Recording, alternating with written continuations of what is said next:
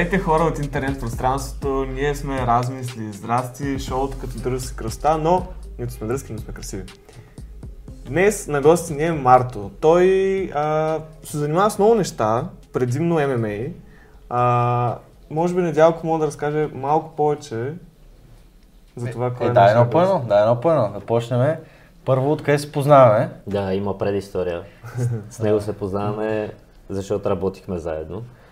И като цяло и двамата много не ни пукаше за тази работа, където бяхме и затова и се надушихме. Що бе, аз мисля, че много старателно си върших работата. Аз съм чувал много истории за там, където сте работили, да, че така...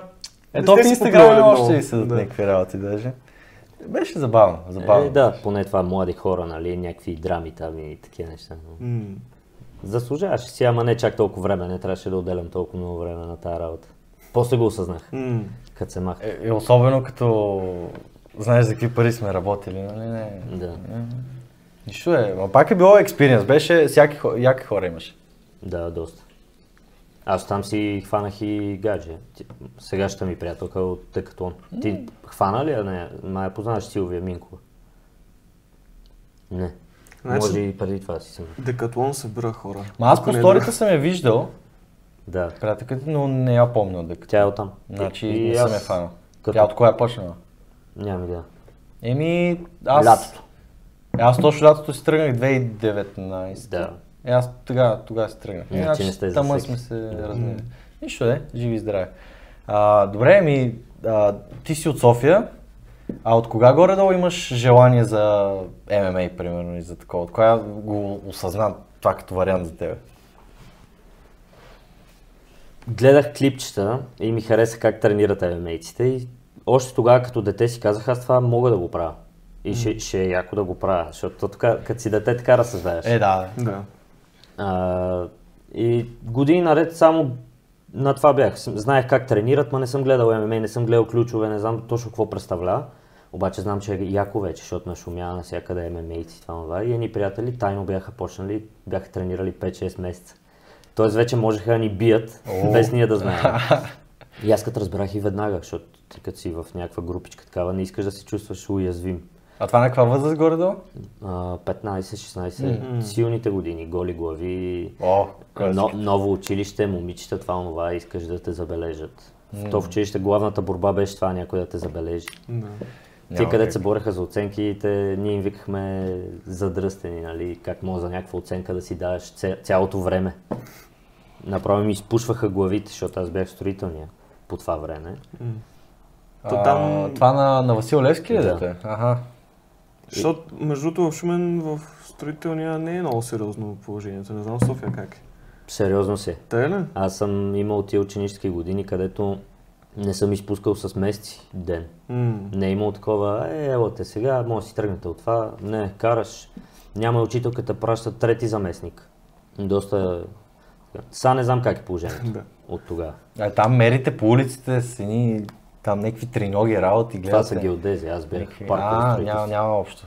Да, ама като цяло учих това, чертаях там, правих някакви допълнителни глупости и накрая даже не си взех дипломата, която е, нали, със специалността. Защото тогава по това време само ММА ми беше в главата, въобще не съм мислил. То е нещо допълнително, пак си завършил гимназията? Нямам допълнително нищо, сега съм завършил 39-то в младост, същото. Но експириенса, който имах, нали, и учителите, които бяха там, ми дадоха много, в смисъл, пробудиха някакви неща в мене тогава. Беше... Сигурно. Дори да е гадно било училище, винаги имало някакви плюси, дали ще е с хора, дали ще от учители, от... Да, много хора, ама... С никой не поддържам връзка горе-долу там. Не е задължително, не? И така лека по лека викаш, се зареби. Да, и един приятел викаш, хо, пром, и аз, ето, сега няма да съм сам, защото тук като си малък и страх. Трябва да се престрашиш някой. Там ще ме пуснат да се бия, аз не знам нищо. Това не знам нищо е най-голямата тъпотия по принцип. Ти отиеш да научиш какво трябва да знаеш. По принцип да, ама си е страшно, защото аз така си викам, виж сега голям съм, вече съм 100 кила, кажи речи.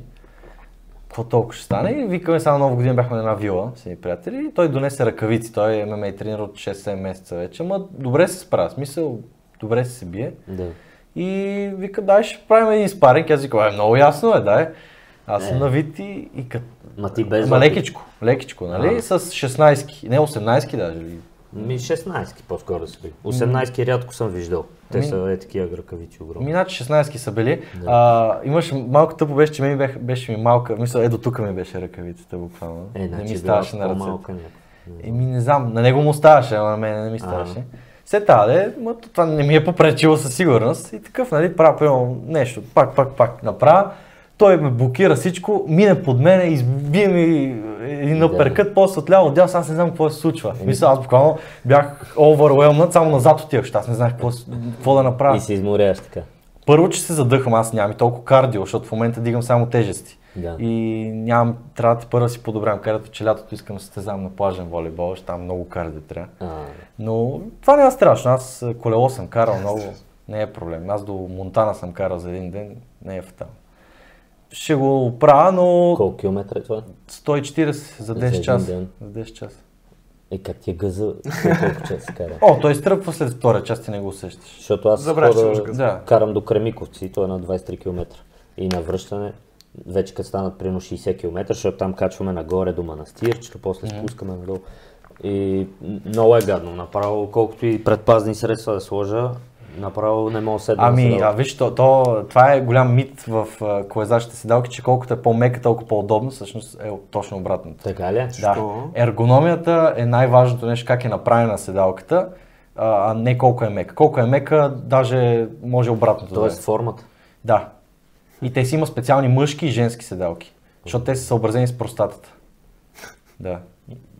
Забъркана си тази работа. С коля много се интересувах по едно време, но няма значение.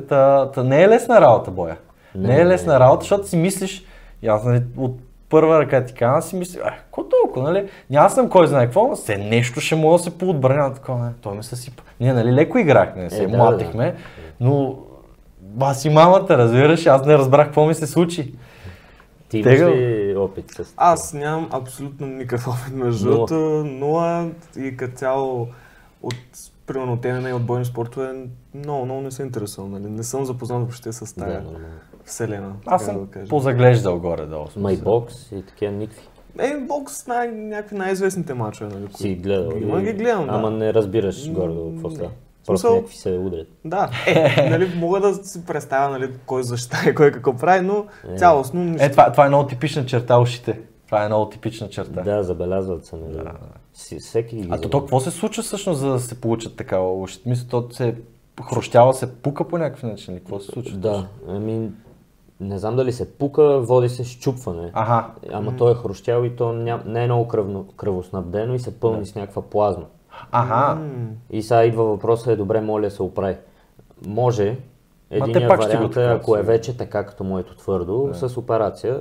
Другия вариант е, като стане, да го издърпаш с принцовка и после да не тренираш и да не се напъваш и да го пазиш и да го дърпаш, когато леко се напълни, дърпаш, и то съвсем леко просто ще се нагъне, няма да се деформира. Това има смисъл само ако спреш, защото ти пак ще го направиш, после то няма смисъл. Да, по-добре ако ще се занимаваш с това и те кефи, да ги щупиш, ако се ти щупят. Нарочно? Не нарочно, но ако се щупят, да ги оставиш да си се оправят сами. Аз поне не ги дърпам и нямам толкова щупвания, другите където ги дърпат и пак и то става накрая карфьол. То нещо усеща ли си като боли ли? Не знам. Първото усещане не е нищо специално, след това вече като продължиш да тренираш и всеки път когато докоснеш ухото, примерно в някаква техника и те удря ток, защото ти знаеш, че трябва да го пазиш, обаче като го докоснеш ще те удря ток и това е досадното. То ти пържи се едно нервната система, не че толкова е някаква болка, като да ти наместват носа, примерно, да изпищиш там. Това верно, и това не се бях замислил. Това вярно ли? Защото съм чул като мит, че те нарочно чупат носовете на боксиори на такова. Аз мисля, че има логика в това смисъл. Защото един приятел, който аз му водя тренировки, той така се зариби по бокс, и нали начина нещи, ама зор да се бие на спаринги всеки петък, там ходи, цъка и усеща са някакво припукване в носа, а неговия е много твърд, защото мога виж как е мекичък, а неговия тук не мога натисна направо. И вика, брат, нещо ми препуква, боли ме това, и ако го щупи и се калцира, няма да се случва това, обаче ако го остави така, постоянно ще го боли и най-вероятно пак ще се щупи. то трябва да се пази постоянно. А то ти отиваш при доктор, най-вероятно ти го направи. Той не е ходил, той вика, ще мине, не, няма нищо, ама припуква. В смисъл да го щупиш, трябва да отидеш при доктор. Да го щупиш нарочно ли? Не. Май в залата са си ги трошили, смисъл от спарингите. Те знаят, че рано или късно ще си щупи носа. Като направиш 10 рунда спаринги, примерно с по-опитни момчета. 10 рунда? Много спаринги играят боксерите. Това е най-важната част от всичко. Това е времето, където си in-game. И трябва да мислиш и да не си прекалено разхвърлен, защото всеки си мисли, ти мога да научиш 100 техники и да си най-разнообразни от всички. А всъщност ти трябва 3-4 техники горе-долу, които да можеш и добре да ги съчетаваш с реалното време.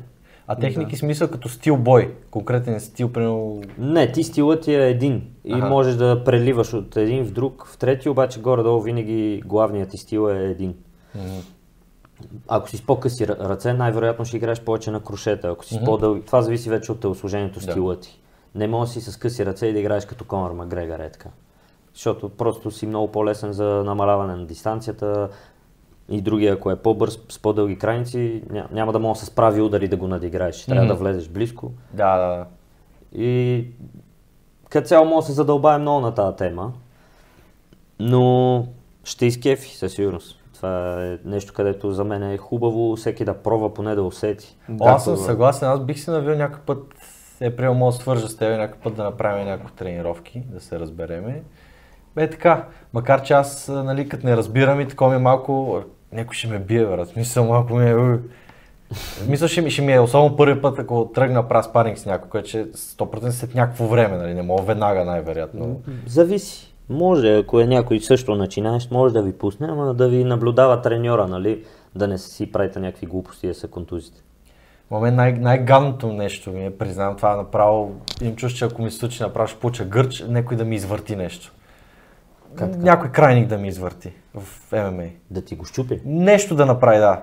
Не ти е задушене, примерно да те отдуши. Това не ме притеснява толкова, колко имам като погнуса от това нещо ми се извърти и да ми се направи. Да. На мен душенето ми е много страшно, човек, направо. Примерно аз от волейбола, защото аз игра така до много време, 4 пъти десния глезен си го преебавам. Веднъж капсула, веднъж връзки, веднъж костица отпред. 4 пъти различно? 4 пъти различно.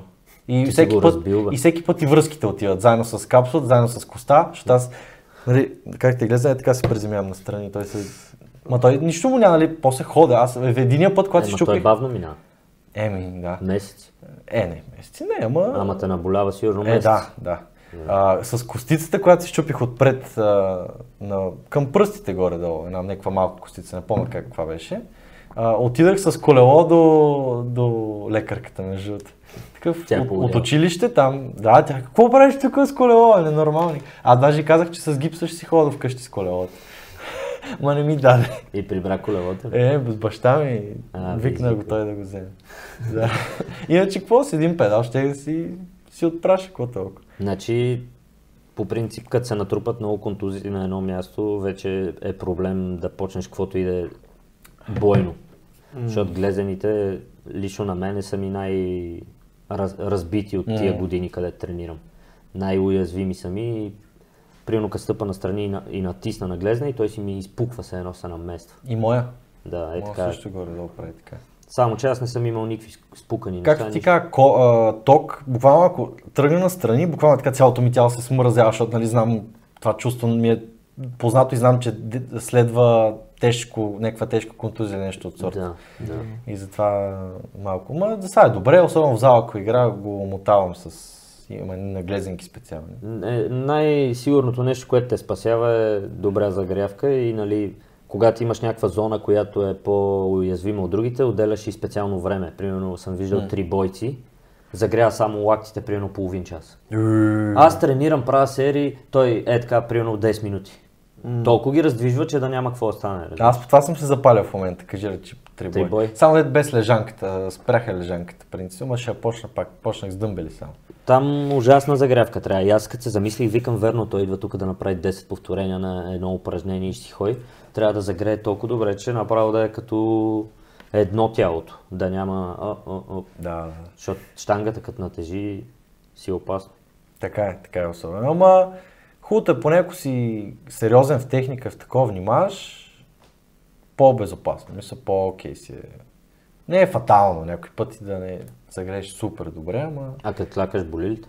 Не. То по принцип това аз, е мит малко, че... Аз смятам, че глезена ми е добре, мисля, окей. Възстановил си го? Ми да, смятам, че е възстановен, ще го е, но нали като тръгна, примерно стъпа на криво някъде на улицата, така... Много се жегвам, нали, и ме е страх. Аз го имах това преди 2 години, е така, разхождам кучето и изтръпвам отгоре. Буквално, долу, да, и аз така. Ма ми мина.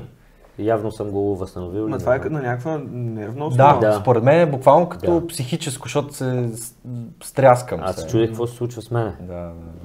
Точно като стряскане е така, но от нищо, върва си, стъпвам, има удар. Да, но много е страшно. Да, и даже споделих на майка ми, тя вика, нямам идея какво може да е това. И явно е нерв. И ми се оправя. Аз имам чувство, че даже по-скоро на психическа основа, защото ти като знаеш, това вече ти е много добре позната като болка, като усещане какво е, и като тръгнеш на същото, да леко го извъртиш и веднага мозъкът ти казва, не случва се същото. Може и това да е, да. То или комбинация, да. Абе. Може и комбинация. Интересно нещо е трибоя, ама имам време. Аз там имам чуш, че нямам много дарби за там, ама опитвам се. Ти не си тръгнал да гониш Олимпиада или нещо? Абе ще ми се, ама... Значи си амбициозен. Не знам дали си заслужава наистина се амбицирам на макс. Не знам дали си заслужава. Това вече е до човек, зависи какво гони в живота според мен, защото ти за каквото и да правиш, това значи, че за тебе значи много. За да си отделяш от времето, сега вие този подкаст би трябвало да значи доста. Или не е на тъшак просто да си лафите. Да. То за всяко нещо, като деляш време, значи е значимо. Присъствай си не със сигурност. Да, и вие отделяте време, обаче когато е трибой, ММА или някакъв спорт, какъвто и да е, отделяш и здраве. Двойна е цената. Да. Това не ме притеснява толкова. Ама сега не те притеснява. Ако го погледнеш след 50 години и примерно другите пенсионери ходят на планина, твоето коляно е разбито направо и не мога да стигнеш до магазина. И нали си виждал тия дядовците с електрическите колички. Да. Не знам дали им е готино, според мен е... Аз това, когато третия път май беше, когато си пребах глезена. И се замисли. Третия път, когато беше... И буквално си вкарах такъв филм, че повече няма мога да игра. Защото аз бях в Пирогов с количка, ме вкарах. Аз не можех да ходя. И се бях филмирал много, бате. Викам, сега ако ми кажат нещо, тук глезена си е бал мамата вече, по операция, работи. Викам, сега фатално стана, но слава богу, нищо нямаше. Аз това се замислях между другото за бойните спортове, че нали, в дългосрочен план не е май добре за човека. Ако го правиш като ученик или учител е добре, ако го правиш като спортист и професионален и да го искаш, да, нали, да ти е фикс идея, да си най-добрия, да гониш титли и такива неща, трябва да платиш цена. И то не е малка цената. Всички с дискови херни, скъсани менискуси връзки, зоб, допълнително. То е нормално, всеки един спорт има препарати. Няма. Точно. И буквално не мога да постигнеш нищо в нито един спорт, освен ако си някакъв най-ненормалния ген в живота и най-ненормалната отдаденост да имаш, което пак не виждам как. Просто всеки е... Интересно е, че каквото и да направиш, специално бойните спортове, като цяло и за другите спортове важи, винаги ще дойде следващия и ще измести. Примерно ще стигнеш на някакво много високо ниво, аре да кажем най-високото шампион на UFC в ММА. Да. И след 6 месеца ти пускат новия звяр, той ти взима титлата и хората те знаят там, ама не си им най-важния на феновете, нали? Направил си някакви пари, обаче то като направиш пари, ти се дига и стандарта и там кола на лизинг, това, онова, вече мога да се поотпусна и като се отпуснеш, те парите свършват. То там цаката на всички тези неща, нали, не че го казвам от опит, ама просто го виждам, че така и примерно с Конър Макгрегор и така нататък, и то имаше един сафро, такъв цвет на коса. Шоно Май. Да.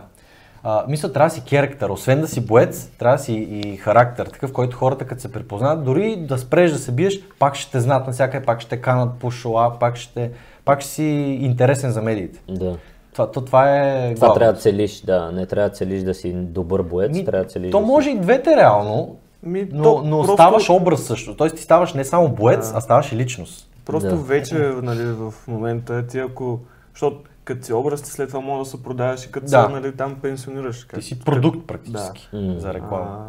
За да можеш пак да изкарваш някакви пари от реклами, от не знам аз какво. Мене малко винаги ме е плашило това, че дори да станеш име, никога не ми е било приятно да се занимавам, примерно с айде ела да направим тук една реклама и си представям как отивам там, някакви натокани какички, някакви е такива, аз въобще такива среди не ми харесват. Мисля да правиш неща, които не харесваш само заради ангажимента. Да, направо това би ми изпило енергията, ако нали, стигна високо ниво. Така го виждам и така го усещам. И винаги съм си казвал, добре бе, ако стане, какво ще правиш? Тогава вече няма да може да се измъкнеш, защото ще изкарваш пари от това и ще трябва да седиш. Това е също цена, времето ти, защото това, знаеш, в UFC са пресконференция след пресконференция, подкасти ги викат постоянно наляво надясно, те нямат никакво време. Мен ми е интересно за това, знаеш кой е Джейк Пол? Да. Да. А какво ти е мнението, защото яко псува UFC, ама яко ги псува?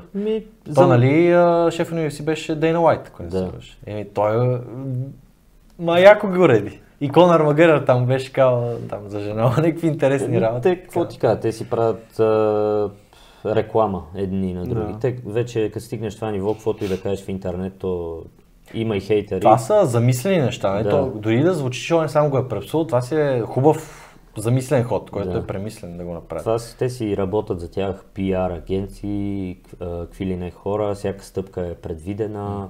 Единственият, който може би импровизира е Конър Макгрегор, защото и той има нали такива неща и планове, но импровизира, качва постове, пише някакви... Ма той вече си е друга лига, деци. Той си е човек-индустрия, той си е човек-индустрия направо. Да. Той искаше това и го стигна. Еми да.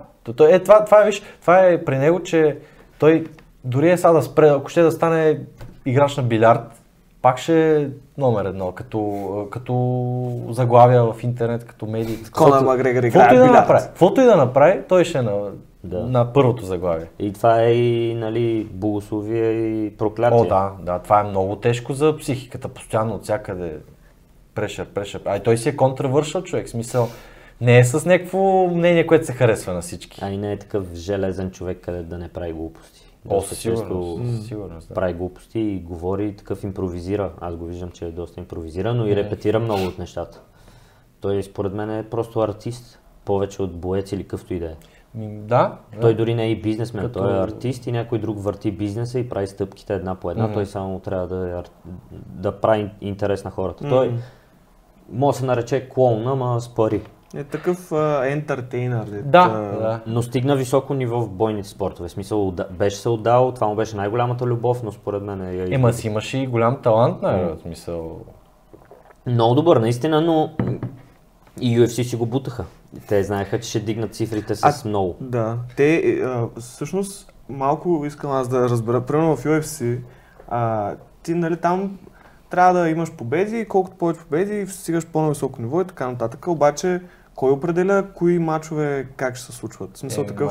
господин Дейна. UFC, той Дейна пак, той е видното лице, зад него са професионалисти и работят. Мисъл, компанията мисля, че решава и то. Идеята е, най-вероятно според мен, кой има повече известност, мисъл, който е по-споменалното име, него ще го пуснат по-напред. И ти лека по лека, те си имат, поне принимаха май като едно шоу такова, дето влизаха някакви момчета в една къща и се бият там нещо кой и си получат правото да станат състезатели там.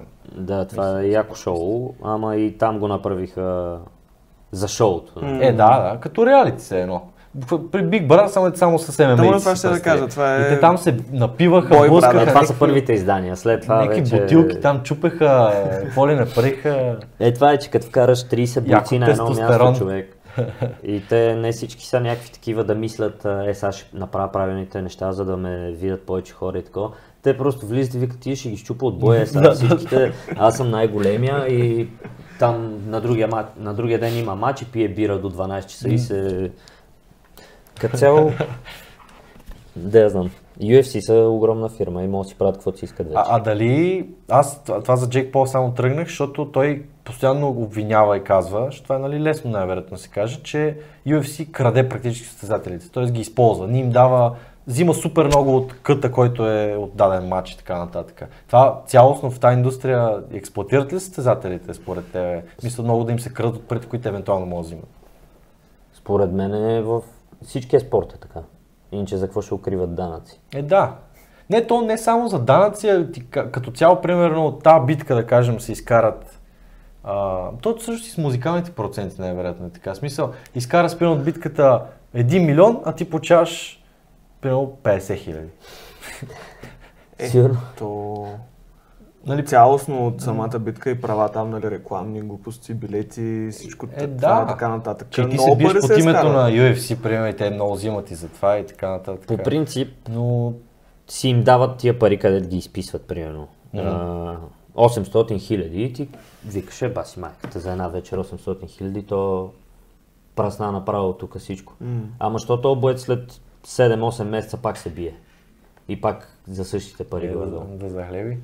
Да, защото те инвестират супер много пари за подготовка, къща си купуват, примерно, той е от Канада, ма тренира в Щатите, трябва да живее някъде. Да. Той е шампион, той не може да живее с другите момчета в залата. Той трябва да е в отделна къща с жена му, с колата, нали, няколко коли и подготовката отделно. Работи с професионалисти, хранителния режим му го прави някакъв диетолог, много известен. Има си цял екип. Да, който се наема, затова пробива и нагоре, защото първо, че е персонаж на 18 години и половин милион сабскрайбъра в... Не, аре, 300 000 имаше аз, като почнах да го гледам, сега на 2 милиона или колко е. А това е преди да стане известен с боя, или? Беше известен вече, но не... в UFC не знам дали имаше и матч. Аз май му бях гледал от първите битки, там баш първите. Да, има. Да, беше играл вече в Contender Series. Нещо такова беше, в смисъл като едно се докаже ти първо. Да. И аз викам, толкова интересен, там с някакви на марихуани. Той, това го направи известен, че боеца пушач, нали, Ники Диас и той е... Това аз не мога повярвам как този човек е толкова... Той нали е голям, Нейт Диас е така като... На години? Не, голям като име, като възможности, като бой, като... Скил. Доста известен. Това го избута да е един от най-известните и другото, което му признаваме, че е много корав, иначе като... Той се държи на бой. Много. Да. Но като движение, техника и такова не е някакъв мастър, да кажеш. В смисъл, всеки учител ще каже какъв това. Буквално прича, всеки друг е някакъв спретнат. Каквото е причина кулшар, буквално. Да, мен това винаги ме е кефило в него. Не знам, и там дед фърля бутилки, работи. Те с Конър има една сцена, дето се замерваха с бутилки на пресконференцията. Той няма момята от публиката и Конър фаща и веднага и той тръгва. Това може да съм гледал. Това според мен са им казали, правете шоу, ние ще ви оставим. Абе им чуш, те си имат истински биф, който си се е случил натурално така. По принцип в телевизията, ако нещо ти грабне окото, най-вероятно е замислено преди това. Логично. Логично. Защото ние сега го правим подкаст и вие после ще го обработите и ще го направите по-готино. Реално ние не обичаме да пипаме много. Мисъл, като цяло го оставяме целия. Да. Примерно сега, ако не караш някаква дума, която е много неприятна за алгоритъма. Но това не се е случило, слава Богу, до сега. Но да, мисъл, оставяме го цялото. Все пак идеята за мен за подкаста е да е натурален разговор. Не е клип, който трябва да изрежеш нещо, в смисъл да е динамично, постоянно и да е 15 минути, вау, да. Нали? Това е друго. Ти искаш да е по... Абсолютно все едно сме седнали и се разговаряме, защото аз лично, аз го съда и по това, когато през себе си, аз като слушам подкаст, слагам се слушалките и си ходя някъде и си го слушам. Ми е супер яко и ако има прекъсване е много гадно, защото ти усещаш, че си изпуснал част от разговора. И това има... Аз спрях да слушам подкасти миналото лято. Защото има един момент, където всеки ден слушаш подкаст и всеки ден ти влизат някаква много информация и то, нали, се води на високо ниво. Обаче тя толкова много, че ти се забъркваш в един момент. И разбираш от всичко, ама в нищо не си задълбочил като знания. И... Аз съм в момента в този период на живота си буквално. Да, това е хубаво, защото ще отсееш това, което наистина ще ти е нужно. И ще останат и някакви неща, където не са ти нужни, ама що па да не знаеш малко повече някакви факти. Да, някой път се заговориш някой. Да, но малко почивка от подкасти на мен сами се отразява добре. Сигурно пак ще почна да слушам, а не съм си намерил просто жанра. Ти предпочиташ български или чужди? Джо Рогън слушах, което всеки го прави. Бащата на подкаста са. Да, и вече Логан Пол също. Не съм го слушал никога. Мен ми допада. С Майк Тайсън само. Те ги дъвка, тея гъби. С гъбите ли, да? Толкова ме дразиш от те, усетих тяхната болка, защото виж, ти когато го снимаш това нещо, ти нали си минал през цялата болка да настроиш всичко, звук, картина, така и ти знаеш какво се случва. И сега някой като ти го издава този звук, ти много добре знаеш, че на микрофона се чува това. Чува ли се? Не толкова. Просто той като джвакаше, последно сетих как това Майк, където е приятел на Логан, буквално го бъгаш, той знае, че ще се чува. Той казва, добре, може да спреш да го отдъвчиш. Може ти кой той, не ми обясняй. Ама какво ще му кажеш? Яко е, защото той буквално е, какво ще му кажеш? Той е себе си, бе. Той е алфата, бе, няма какво да стане. Той даже не е и алфа вече, той егото му е мъртво на него. Ама не е ли според тебе твърде вече с тея опияти, раути и всичките тези неща, дето му бърникат глад. Не е ли малко твърде вече? Той винаги е бил твърде. В смисъл, и като се е буксирал, е друсал кокаин. То май, между другото, всеки много голям спортист, в какъвто е спорт, е луд по някакъв начин. Със сигурност. Виж го Рони Коман, защото аз се интересувам много от дигане тежести, от бодибилдинг и такова, следа ги много. Той е луд. Мисъл, той буквално е тренирал като ненормален и той в момента тялото му е на пихтия. Той едва ходи с бастуни, с проходилки и още тренира. Той е болен, той не може да спре. Ето спорта е краста. Мисля, буквално се самоунищожаваш с това, което те обича. Спорта е краста, да. И това в НСА ни учат, нали, че историята на спорта, той дори не се казва спорт, то се казва движение, игри, танци. Това е било спорта за хората и това ги е поддържало здрави. И в момента това, което ние, нали, модерния спорт е англосаксонския модел, който е, нали, спорт с публика, с награди, с печалба. Преди спорта не са спечелили пари, е било за движението просто и затова публиката да ти се изкефи, да те знаят в селото или каквото и да е. И игрите са били за да разчупват малко, защото цял ден си бил на жътва и се събирате и танцувате там на поляната. Всеки с някое момиче, някакви надиграват се на ръченица, нали, в България.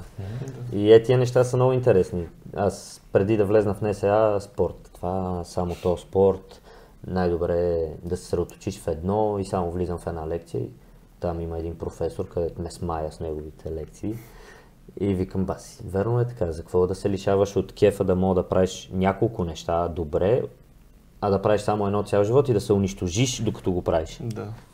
Да, то за съжаление трябва да стане, защото вече всичко е толкова на голямо ниво и защото всеки минава границата и то с годините, всеки като минава границата, то вече тази граница е, да. Нали, мисъл, особено поне за бодибилдинг мога да кажете, там такива неща си причинят на телата с тези препарати, че...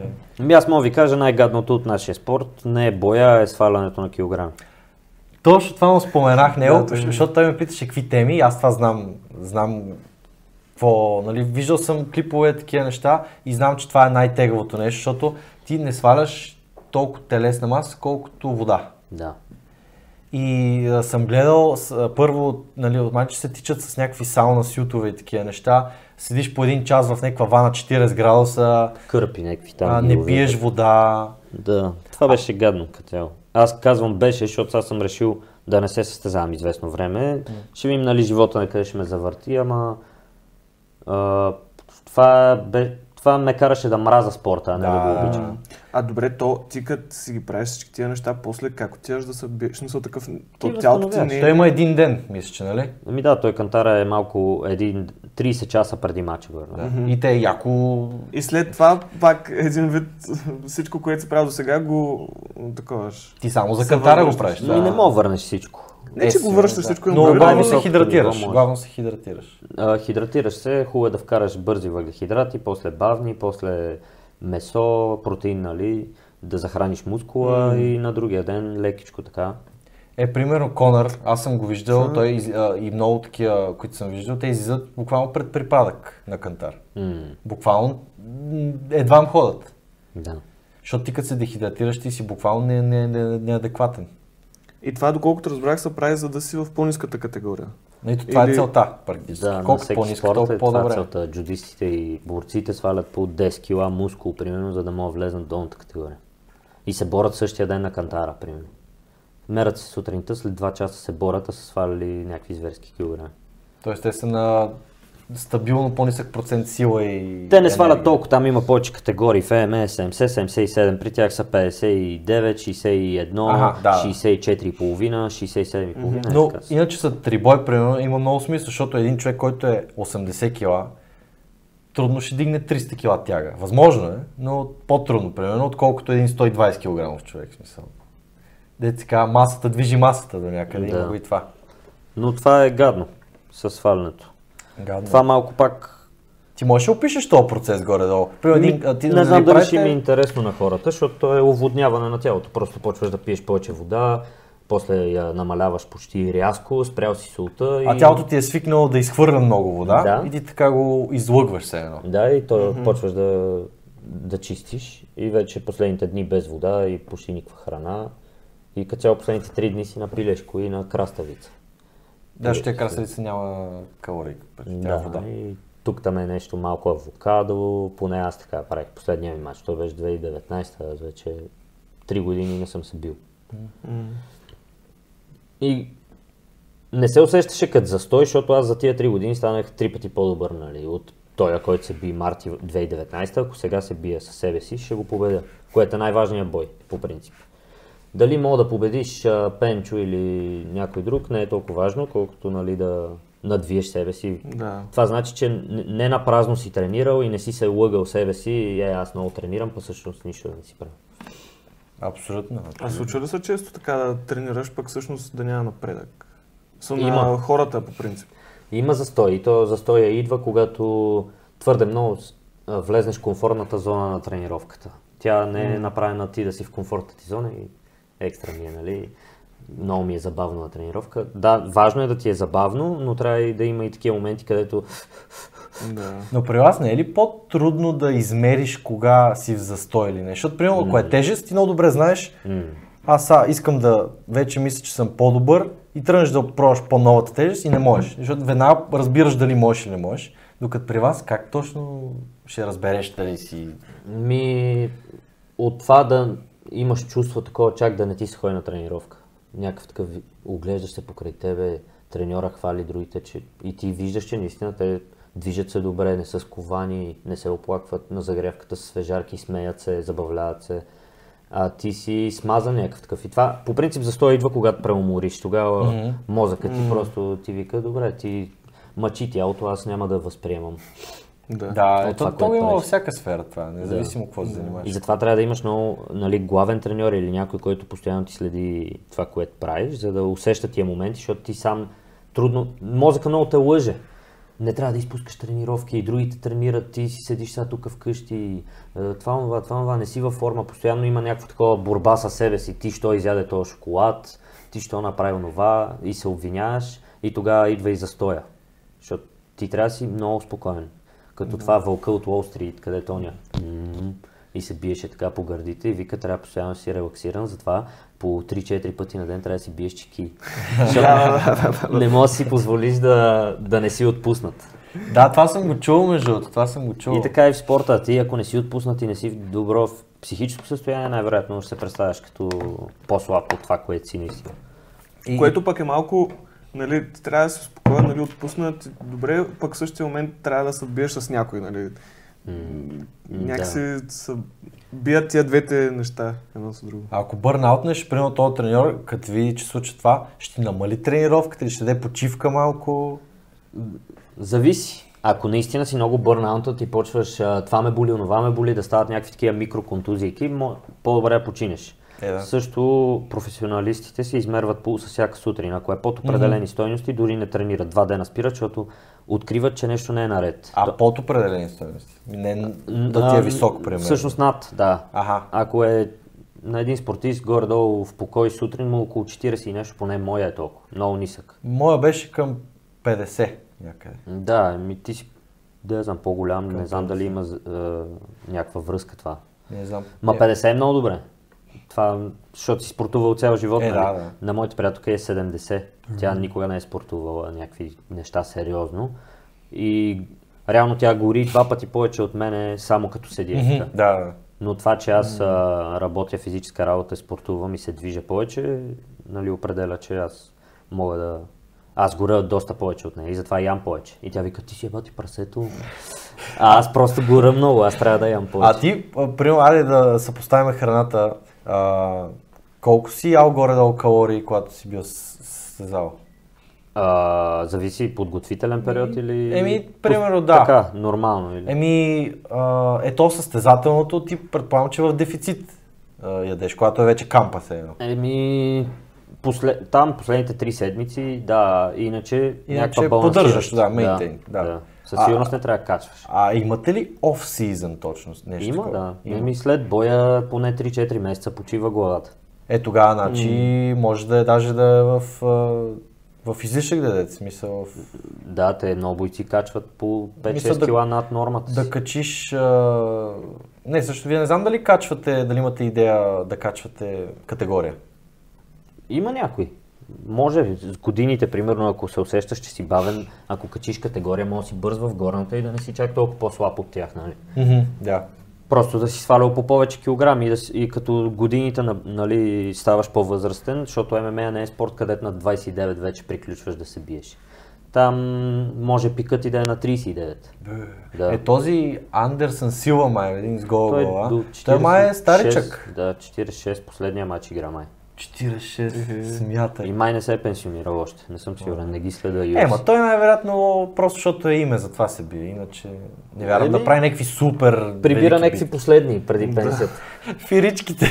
Те в Бразилия не стигат, той там като живее добре, пак е скъпо. Той не е от гетото със сигурност.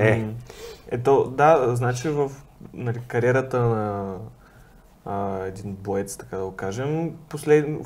Към края вече ти не се биеш толкова за да спечелиш и да, нали, постигаш някакви неща, колкото за парите. Предполагам. Да. Еми, то си става бизнес. Да. То ти е работата. До голяма степен това ти е работата.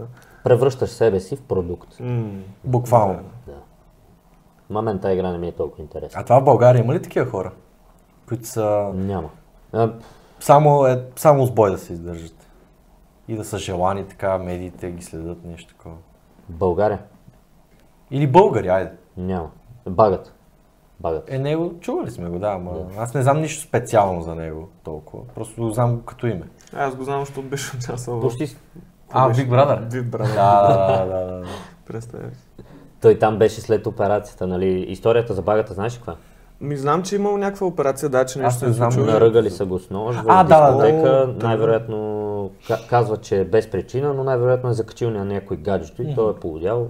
Къв си ти, бе, защото Багата по принцип е алфа. Той преди беше такъв и 100% дърпа жени, такова, какво ще ми направиш? Той и в Big Brother беше такъв, буквално си алфа, май Преслава точно. Така си я фаща и си я взима и те дори ти викат, не, остави си, той, кой кажеш на мен? Да, но се промени след това. Възстанови се, стигна в UFC, което беше бати фурора направо, защото знаем, че Багата е сериозен. Той знаехме, че ще направи добри мачове с добри бойци и го направи. И той според мен се изкарва, той живее в Щатите предимно, намерил си нещото и му е добре. Ето, мисля, че на много хора, които каквото и да успеят, нещо ако пробият по някакъв начин, дали ще е спорт или такова, винаги се ориентират вече да станат да си направят бизнес. Мисъл, да получат капитал и вече си го инвестират. Ние всички горе-долу гледаме, нали, защото никой не иска да е зависим от график и такива неща, ама не всеки може да прави бизнес. Със сигурност. Но има немалко хора, които фалират 2-3 бизнеса и после става. Да. Мисъл, ако избереш пътя на бизнеса, това е доста интересна игра, така, нали, инвестираш тук и там, чакаш, има тръпка такова, ма ако ти взима супер много от здравето, по-добре да се примириш, че не си бизнесмен просто и да почетеш или да се откажеш. Защото някои хора просто, той им личи, че са прости и те се опитват да правят бизнес като мамят, нали? Да, това е масово. По морето наляво надясно, ще правят бизнес. Аре на курортите, те са сезонна работа, разбирам ги тях. Ама тия, където някакви триъгълни пирамиди там закачат хората, мамят ги и такова, това не е бизнес. Е, да, това е, това е измама като цяло. И повечето от бизнесите са измама. Човек съм на ония, затова тук това място ще е за мене, искам да съм на центъра на ПП, ще ми намалиш найма. Не знам. Аз примерно за бригада, ти бил ли си на бригада? Не. В Америка. Ами аз съм чувал, че примерно така в някакъв хотел има хаускипър, знаеш какво е? Да. Хаускипър, там дето след хората като да. Изнесат, те оправят стаите така. Значи си виждал доста пистолети. Не, аз не съм бил, за съжаление, но междуто смятам има магистър, че запише колкото отида там и ще го дропна после. Защото така си прави междуто, записваш магистър, минаваш един семестър, за историята го минеш, отиваш си на бригада и вече може да си го прекъснеш. Ти може да останеш там нелегално, ама аз не мисля такива работи. Аз ако бях стигнал до щатите, щях да остана най-вероятно. Бях си го навил на масрафа и... Ма трябва да имаш... Не знам сам дали ще се справиш. Не, той имаше план с едно друго момче, той много се беше интересувал, беше го измислил и стана това с COVID и... Виж, реално, ако ти толкова надъхан, за примерно едни $20,000 може да си направиш един брак и получаваш гражданство. Да бе, да, знам. Има много схеми. Той някакви други схеми беше измислил, да имаме зелени карти след това. Беше го измислил. Ама аз тогава вече не ми беше в плановете. А ти сега искаш си останеш в България? Еми да, аз имам сериозна приятелка и тя ми е по-важна от кариерата в момента. Дори... А ти тогава там каква кариера ще преследваш? ММА. Да, директно отивах в някоя зала и им казвах, че искам да се бия. Еми то реално и те лека полека ти вече си по-такъв ярък, ще пускат на един мач, на втори мач и лека полека му... Най-вероятно щях да бачкам в началото. Да им плащам наем там да спа в залата, за да му тренирам повече и да ми е по-близко. А то това истина дед по филмите го дадат, че може спиш, а тук има стайчки или какво? Да, еми Хамзат Чимаев, той сега е много известен в UFC, той спи в залата и става в 6, тренира с треньора и после отива и буди другите в залата, за да направят сутрешната. А то си има като пансионче ли? Нещо? Има зали, които го предлагат, защото по-лесно за боеца, супер много енергия пести. Да, реално и разходи такова. Мисля... И си фокусиран, няма дискотеки. То си е цък. Както аз сега бях на лагер, цък, всичко по час. Ма яко е, особено за хижа, е много яко, защото там си в града пак. Докато ти ако си горе, ти си откъснат и искаш, не искаш, ще правиш също и някакво правиш и ще ти е интересно да го правиш. Брутално е просто, да, това е уникално. Аз го изпитах за първи път на тия години, нали, като дете съм ходил, ама не е също. И го изпитах и това е където му викат незабравим спомен. Аз съм се чувствал така, на палатки съм бил с 1-2 седмици даже, е така, наведнъж и е много яко, много яко. Тотално се изключваш. Особено като видиш в ръката 4 градуса. Това зимата или? Да, точно железница между. Ма къде? Нагоре по железница? Не, дето е, мисъл, селото, горе дето е поляната чешмичката. Да. И аз малко по-нагоре знаех едно място, дето е като лазище така, което е оградено от дървета и ръката мина покрай тебе, не те виждат много хората, а ти си там с палатката. И яко, и аз виждам точно физкултурник между го виждам нагоре. А ти влизаш в реки ли? По принцип или тогава си влезеш? Тогава, не, инцидентно нещо. Да, мисля, просто казваме, ще е яко и ти ще го правиш. Аз влизам в реки, последно с един приятел на Витоша влезнахме, зимата е сега, началото на зимата беше и той много ми се влиза. Аз бех склонен да се откажа вече, викам, ще се разболеем сега за глупости и той много ми се влиза, само 3 минути и аз викам, аре с тебе. И влезнахме за 3 минути много яко. И после... Много бързо между другото, стоплихме в колата и айде. Яко е, не, аз съм на вид за такива работи, съм много навид. Но опрати настроението, ако имаш лош ден, отиди влезни в някоя река и ще забравиш. Абе, то е яко и за възстановяване на мускули, за такова... Някои го правят, някои не знам. Аз така и не можах да си, исках да си взема една така като бъчва и да си сипа вода и лед в нея, примерно. И на терасата си влизам в нея. По-лесно е това, отколкото душ. Душ е много по-гаден. Защото те удря водата. Като те удря водата е много по-неприятно. Ама пък го местиш. В смисъл мога да местиш. Поне за мен това е 5 пъти по-голям шок, защото аз като съм ходил на минерални бани и там има по 10 градуса, даже 5 градуса, какво имаше, не помня, такова басейн, влизаш вътре, цопваш и ти изцели изтръпваш буквално. И свикваш. И не ти е гадно. Поне на мен. На студения душ, като съм си взимал и примерно, наистина първоначалния удар е отвратителен. Но душа... Съм... Е, трябва да има малко. Да, да изравниш. Но душа е много по-зле за мен от потапянето. След... Ама има... Извиняй. Денек? На потапянето има по-такова психологическо. Аре, сега да влезна, трябва да се събува. Точно, виж, да, това е фацата, не трябва въобще да го ставаш. Както си казваш, директно скачаш без да го мислиш, защото почнеш да го мислиш, се разобеждаш. Yeah. Това е примерно, ако скачаш там бънджита, каквото и да е. Ако тръгнеш да го мислиш, веднага мозъкът ти почва да мисли варианти, които да ти каже, абе, това може би... Не, затова не го оставаш, директно се фърваш, докато се чудиш. Еми той мозъка, нали, това иска възможност. Да, по принцип иска да е най-добре. Така, както сме свикнали, да се караме така. Как криеш в замас на студено? Според мен това е от страх да не умреш повечето пъти. Дали е бънджи, дали е не... Да, психологическа основа си е. Просто тялото не обича да му е некомфортно, но аз съм научил това, че трябва да се... Буквално да го направиш преди да те мислите тръгнат, защото тръгнат ли вече става по-тегаво. Но то просто е нещо, където не познаваш и като тръгнеш да го правиш, и то, като ти е непознато и те е страх, както не знаем какво е като умреш. И затова ни е страх от смъртта, нали, защото в рая ли ще хода, ще се прераждам ли, какво ще се случва с мене, няма как да знам. Някакви говорят едни неща, други. А ти вярваш ли си, като каза така? Значи аз водех се атеист, нали, като малък. Нещо видях от треньора ми и викам, той аз не вярвам в Бог. Нормално е да прихванеш ти, нормално е. Да, и той от родители. Като идол ми беше, смисъл, виках си, искам да стана като него на килограми, искам да ги нокаутирам и аз. Влад Кънчев, нали, ако хората не знаят, това е моят треньор по ММА. Той от дете, нали, съм почнал там на 15 до ден днешен, си тренираме и много добри отношения, никога не ми е казал като треньор да ми се кара и такова, нали. Бе, като семейство си ставате. Да, като приятелчета, въобще не ме е натискал да тренирам и може би затова се задържах по-дълго време да тренирам, защото аз не обичам някой да ми казва какво да правя с времето си. Дори треньора ми. И затова може би не съм изстигнал до някакви висоти, защото трябва треньорът ти да те доминира психически, психологически, с информация да те сдухва един вид. Аз като бях... Там 5 години съм тренирал стрелба, спортна стрелба, с пушка.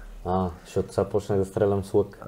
Не, нямам общо с лък и нали, трябвахме тук там на едно-две международни състезания, там държавно съм бил трети на републиканско и така нататък. И това беше класика, треньорката отзад. Първо да имаш жена, треньорка е по-страшно отколкото мъж. Седи с тефтера отзад. И как усереш някой изстрел? Люс главата директно. Не, докато стреляш, ама излезеш и яко те втера по главата. Старата шкала. Това спортна стрелба на колко метра? 10 и 50. 10 е... Ти си бил малък? Ами почнах... Не толкова малък. Почнах 9-ти клас. И аз тогава и спрях първи курс, като бях. Даде ти бая. Ето, 4-5 години. Зарибих се много. Но спря да ме кефи, просто по едно време загубих желание, защото трябваше ненормално много резултати да правиш, че да получиш някакво признание, някакви облаги, да не говорим и такива неща. В смисъл, много е тегло. Просто честно си кажа, аз където съм видял спорт в България и през волейбол, и покрай стрелбата, България буквално прави възможно най-демотивиращо това ти да си спортист. Защото сега някакво сложим, ти ако сериозно тръгнеш някой спорт, искаш да се занимаваш с това като работа и като да си водиш цялото време. А ти за да си водиш цялото време и трябва да те хрантутка два, ще да имаш... и здраве, не. И да имаш... То при стървата нали, не е супер тежко физическо, колкото е психическо. Да, като снука. Защото ти да застанеш час и половина без да мръднеш някой път. Така час и половина да седиш прав и само стреляш. И всеки изстрел трябва да ти е абсолютно концентриран и така нататък. И трябва да си следиш пулса, ако да го забавиш, ако тръгнеш много да забързаш пулса, дишане, отзад ако се вика трябва да го изолираш. Много ментален спорт, това е много тежък за ментален спорт. Ти начи може да си стреляш с пушка да е професионално, в смисъл мога да обстрелваш и животни си, но... без проблем. Аз бойна пушка не съм стрелял. Ама смисъл... С малокалиберна съм. Знаеш... Виждение, такива детайли. Да, имам така, как да го кажа, имам поведение за оръжие и така нататък. Аз примерно съм ходил на Airsoft с едно приятелче ми зариби, знаеш Airsoft. Сигурно бая ги цепиш. Еми, справям се, но е много яко, защото то се разигра военно положение. Но там хората, които си личи, които не се занимават с други оръжия, нямат никакво поведение на оръжие, никаква дисциплина, така си насочат оръжията. Не знам. Ти къде ходиш? Ние на няколко полета сме ходили. Ама там имаше едно камперник, организираха. Той на много места. Сбъл ли беше нещо сбъв? Не знам, има бойно поле едно. Не, някакво след Перник, някакво се оцели беше, какво беше? Там май не съм ходил към Перник. Аз съм бил в Плевен, тук в София на 2-3 места съм бил, на различни места сме ходили. Да. Но нямат дисциплина. В смисъл, така си развяват оръжие, да гледат си в цевта. Такива работи, разбираш. Аз буквално имаш един, така, така седи и си гледа Америка, си го настрой. Аз залягам такъв, защото как така ще ми дуо срещу човек никога, винаги или в небето, или то винаги в земята главно. Това не е ли някакъв обща култура, смисъл? Това е правило номер едно. Просто пускат всички. Оръжието винаги сейф, мейв, каквото ще, да не е заредено и да е винаги към земята да сочиш, или не към човек. Или към, към мишените да сочиш. Един приятел точно ми разказва вчера, вика, зареждам една въздушна пушка и я дигаме така нагоре и гръмна. Никога такива работи, мани направо, ти се изправя косата, аз по навик, нали, видали оръжие срещу мен. Да, нормално. Нали, онова плюе топчета, ама пак това мога да ти извади. Не е лошо умение да мога стреляш като цяло, но... Яко е. Водихме един спор с колегите от университета, едните мислиха, че е задължително всеки да може да стреля с оръжие. А ние бяхме на мнението, че не е задължително всеки си има личен избор дали иска да ползва оръжие в живота си или не. Да. Обаче те твърдяха, че ти ако не мога да ползваш оръжие, не мога да защитаваш семейството си. Какво означава да защитаваш семейството си? Ако стане война един. Да, виж са, лично предпочитание, но аз съм за да има култура на оръжието. Защото може би съм пристрастен към това, ама... Не, то по принцип не е лошо. Те преди си има ли? Те са имали уроци, мисъл по време на байтошово време. Да, има стрелбите в нашото... имало е там калашници, млашници, разглавяли са, учили са ги. По принцип в Швейцария, нали, абсолютно всеки мъж граждан, даже... Аз съм за казармата, между. Аз съм за казармата. То не е казарма, просто 3 месеца имат някакво основно обучение за какво се случва с една пушка и им тая пушка от тя да седи. По всяко време я имат. Да, не, това е сериозно. Той моят учител, професора, който ви казах, той ми каза, че Швейцария са най-големите националисти в света. И да. Всеки швейцарец е готов да скочи за родината по всяко време. Но... Мисля, че всички имат в тях... Това с оръжие да им дават, аз съм крайно против. Просто... Не знам. Аз по принцип ми е странно, нали, деца да им дадеш оръжие и да им кажеш, че някой ден ще им се наложи сигурно да стрелят по хора. Не за спортната стрелба, а за това в училище да те учат да стреляш. Ма ти, то не мисля, че в тип да те подготвят да стреляш по хора, но реално... да си готов. Да. Но няма ти кажат, виж са, ти някой ден ще правиш. Ама ти го слагат психологически, защото ти като 2 години стреляш, знаеш, че някой ден може и да стреляш. За мен е хубаво.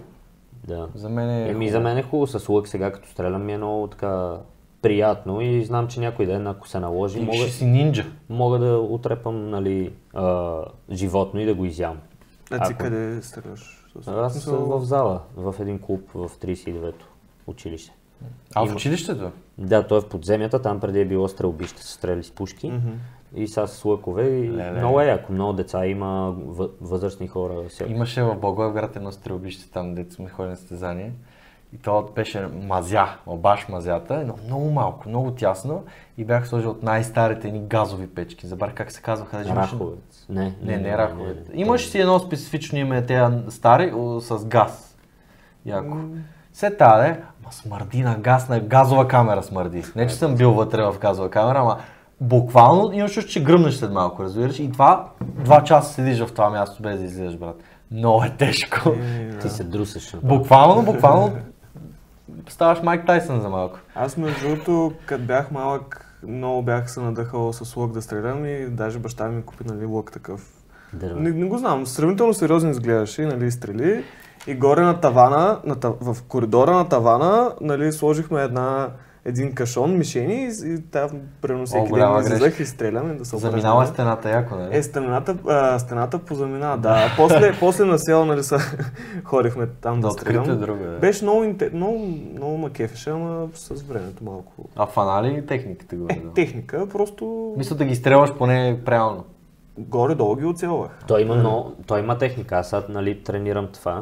И то не е да фанеш лъка и да издърпаш и да стреляш, а е фащаш първо, нали, не трябва да го държиш така, както всеки си мисли, нали, трябва е тази част. Да не стискаш ръката практически. Да, и пръстите просто да подпират, е да. Така. Mm-hmm. И тук, като извадиш, нали, ръката трябва да е перпендикулярно на тялото ли да, се води, че да. Математика малко. Аз имам 4 спокойно.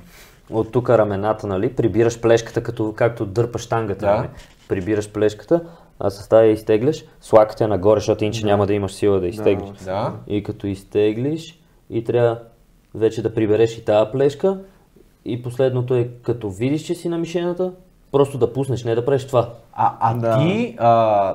Ти стреляш с този лък, където го има състезателния лък, или? Аз съм да, с ролките компаунд се води. Да, или... сещам се, да. Той отпред си има ръкохватка, а отзад ти нямаше ли една дръжка? Спусък, да. Нарича се спусък. А ти как освобождаваш? То се захваща по някакъв начин за стрелата отзад? То се връзва е тук и трябва да ти стърчи. Има за така да теглиш, има и е така обратно да теглиш. Mm-hmm. И спуска го, подпираш тия два пръста, за да не стане фаул, нали? И вече като се нагласиш, изваждаш този пръст и цъкаш лекичко. Цак и той е чувствителен спуска и стрелата се изстрелва. А тя се штраква се едно в него? И ти го освобождаваш? Не, ти освобождаваш тетивото, а стрелата е закачена за тетивото с едно като край на стрелата и то штраква, да, трябва да чуеш штракване. И има едно кръгло е така и там навираш като щипка е така, вкарваш я и тя тегли. Да. Ясно. Много интересно. Трябва, ако си го практикува и те е кефил, трябва сега да пробваш да ти изкефил. Той беше, не, в смисъл нямаше толкова много части, беше по... Нали, обикновен. То е същото и за другите, за класическия лък, който ти си имал дървения, нали, той е така прав, а има и такива извити, това с повече сила изхвърля стрела. Да, това е логично, защото... И това ще е следващия лък, където си купя, той се води Horse Ball и е такъв извит. Този компаунд, той не би трябвало да е най-здрав, най-силно да стреля. Метален е, ако изшибам някой през главата, ще му щупа главата. Тимани, това съм чул, че те, деца вика, свалиш огромно животно с такъв лък. Зависи колко либри е, от либрите зависи. Либри, те му казват паундове, демек, американската система или английската. Да, паунд. Защото те са двете лига. Паунд, майсо. Да, паунд. Защото има паунд... не, аз се бъркам за галон. Защото галон има английски и американски. Английски е 3,8 литра, примерно, а американски 4,5. Това не го знаех. Това е на либри. И 55 либри колко е? Сега ще кажа, към 25 кила. Моя се води 25 кила максимален опън.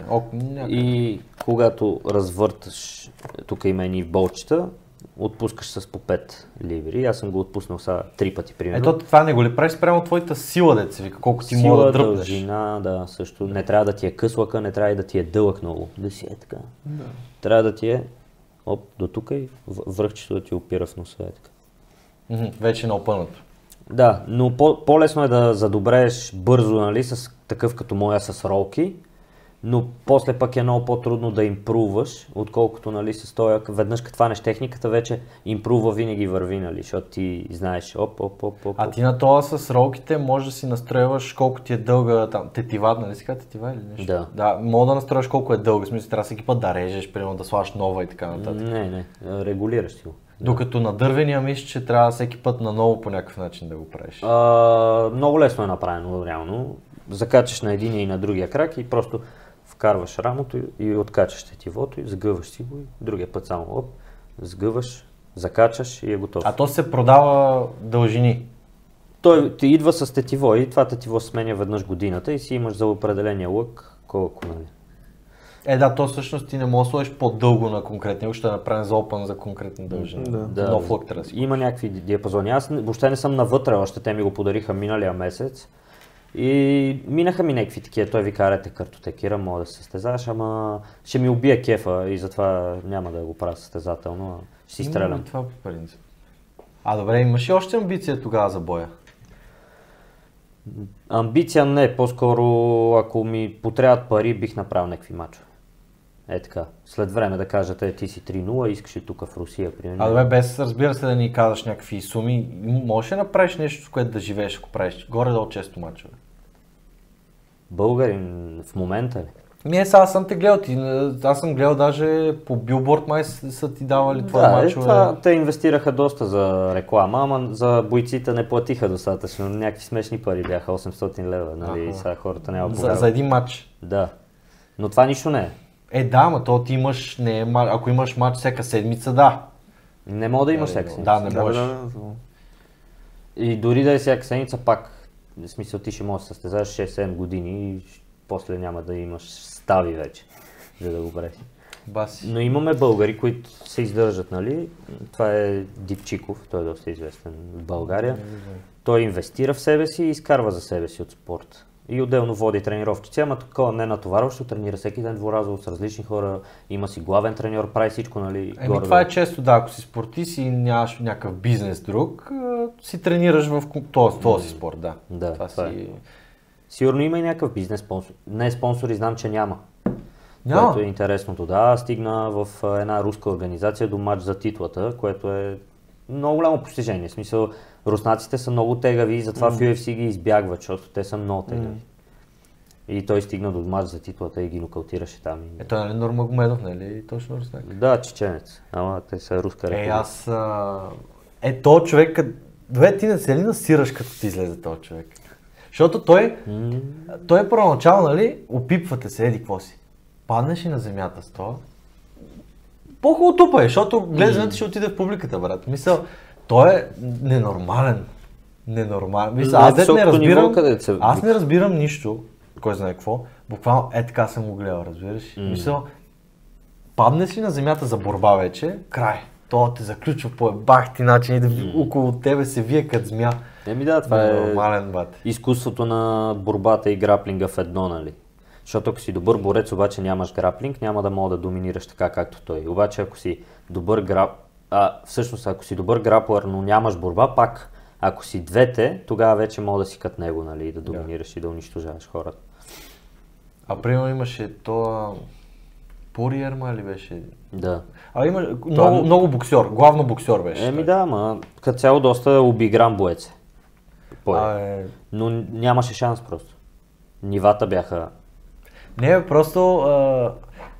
не е ли, примерно, ако кажеш, поне в моите очи, Нурмагомедов като, примерно да си, как ти кажеш, граплър и борец, това е ендгейма все едно. Защото вече като си поизморите няма толкова бокс. И това може би, ако го имаш, може би е малко по-добре, ако си главно разчиташ на юмруци. По принцип да, и с нощи имаше една гала вечер в Ботевград. Там играха двама мои приятели. Борис Кристин и Емил Незиров. И Емо беше главната среща и той игра срещу световен шампион по кикбокс. Обаче без никакъв опит на ММА и точно това стана. Емо и трите рунда, когато го събореше, той просто Пламен Пенчев. Мисля, че беше. Извинявам се, ако съм объркал името. И просто го събареше и го доминираше целия рунд. Нищо не можа да направи. Но пича беше боец, защото не спря да се опитва до края. 3 рунда мачкане, аз на втория рунд вече щях да го оставя да ме заключи и да си хода. Той се изнерви направо. Това е да се чувстваш безпомощен, а да си боец е най-гадното чувство сигурно някакво. Ти реално да, верно, ако е толкова обигран другия, ти не мога да правиш кой за някакво. Те от всекъде те фаща нещо ти. Не беше подготвен добре просто, в смисъл базови неща не знаеше. Ако беше се подготвил по-така методически, можеше и да пробва да направи нещо, защото пак щеше да му е трудно. Опита си е опит. Емо Незиров, той е втори на световно, по бойно самбо, отделно спортно самбо дълги години, професионален ММА и те излизат на ММА и си проличава разликата. А ти като каза, световно сетих за Оги, нашия приятел от... Да, той кикбоксер е световен шампион на тази федерация, където Оги постоянно участва, Лако. Вако или Лако, не знам как. Това с тези падовете там, дете. Да, и Оги е един от най-обещаващите в България. Ма той мисля, че той май извън България като талант. Мисъл, не... Да, точно затова. Той нали е бил на световни, взимал титли, работи, той много... Той не извади късмет. Това е едно момче българин, 9 май? Да. Колко от мен е, да? И не тренира от много време, в смисъл, по-малко от мене тренира, дори успехите са му... И пак в магазина се запознах, май има световни титли. Абсолютно доминантен, аз съм гледал матч, имаше там един-два, дето някой беше споделил и ги гледах на живо. Има да огнява Мирчев. Буквално ги пръск, мисъл... Нинджа е, да. Значи има нещо в него, което... Но неговото е кикбокс. Не, той просто не знае да спира, той не знае какво е това да си починеш. Мито това реално е този болния спортист, дето е, който постига най-големите неща, е да си болен направо. Той Йоги постоянно, той се едно се мрази. Така живее. И само след всяко състезание пие една бира и се кефи, защото заслужил, нали, тази бира. Той много обича бира. Сладки и такива неща, окей, ама биричка, това го мисли и им чувства, че докато се бие и вика е сега бирата, докато ги бие. Аз съм гледал за бодибилдинг, като те нали са много тежка подготовка, много тежки режими и така. Като за състезанието, като свършат, аз съм гледал, им дадат чизкейк, те се разревават буквално. Дадат му някаква тортичка и той се разревава буквално. Получаваш толкова емоция от това. Това е най-мазохистския спорт за мен от всичко. Така е. В смисъл, едно е да си чупиш тялото, друго е да го правиш напълно съзнателно и да пиеш тия неща, които са ти нужни, за да го направиш. Това е малко плашещо, аз не би го направил. Мен единствено нещо, което най-ме плаши този спорт, е храненето. Иначе препарати нищо не ме плаши толкова. Но храненето ме плаши най-много. Убеди цяла България се назови. Не, аз от преди него се интересувам, но това нещо се прави с доктор и така нататък. Да, ясно ми е, ама пак е експеримент със себе си, едно си правиш. Да, всеки различно реагира на различни препарати, така нататък, но... Имам приятел Антонио Андреев, той се състезава. Бодибилдър, да. Виж, значи мога да ги поканим. Аз не знаех, че се интересуваш от такива неща. Аз много се интересувам. И него, и Йоги трябва да го поканим. Да. Като цяло имате много хора, които могат да ви разкажат интересни неща в България. Това е, че просто не им се дава толкова гласно, защото сега е по-модерно да си рапър, отколкото боец или спортист или гребец. Хората вече, нали, спорта го гледат като нещо. Дори не чух никой да си обсъжда Олимпиадата, е така по улицата. Вече не е интересно това, вече е интересно инфлуенсърите и тия неща. За това между аз, нали, като съм бил, нали, не съм бил някакъв супер голям спортист, но имам идея, вкусвал съм от тази жажда за спорта. Само това да ти. Да. И се замисли ти, ако си сега руски спортист, какво ти е? Мисля, ти съсипан буквално. Затова... Буквално ти цял живот, ако си от най-големите. Първи на втори, на си подиум Олимпиада. Почти 2 от 3 Олимпиади преди това. И сега тренирал си 3 години, да си най-големия и ти казват, няма Олимпиада, и световно няма, няма и след, даже в България сигурно не може да се състезава. И какво правиш? Биеш чеки. Той е също като това с гледането, къде е станал, горе-долу, като си бил в болницата. Да, не зависи от тях отново, това е, че не зависи от тях. Но поне ти си го направил, бе. Там ти буквално никъде получаваш забрана и ти си способен, защото ти знаеш, че си контузен в моят случай, примерно. Докато те са абсолютно в здраве, знаят, че са най-добрите в света, примерно. Той много добре знае, че ще стане първи на Олимпиада, на където го сложиш. И той няма право да покаже това, което може. То беше също и с COVID мерките. Това е най-ужасното. Да. Но пък COVID плюса е, че там знаеш, че другите състезатели не могат. Докато тук е само ти, само твоята националност не може. По-скоро при COVID беше, можеш ако направиш това, примерно, нали, не само да жертваш здравето си, да се храниш, нали, да сваляш килограми, да се мъчиш, да тренираш, да си чупиш, допълнително трябваше и, нали, да правиш някакви тестове, да караш карантини, много повече занимавка стана спорта. Още повече психически, ще има много спортисти, където се самоубиват след време просто. Тежко е много, особено това отиваш, пристигнеш, първо, че PCR работи, особено ако не си, ако си голям спортист, болите, хуя, че си дал там $100 за PCR, дреме ти на газа, но извинявай, това са ти 200 кинта, само отива не връща, отиваш там, една седмица карантина, примерно. Тая карантина не дай си Боже, през тези кампове, мампове, всичко, дал си сумати, хиляди, тестове, карантина и ти излезе положителен. Един приятел ще да ходи на световно. Цветомир Тодоров и световно по ММА за аматьори.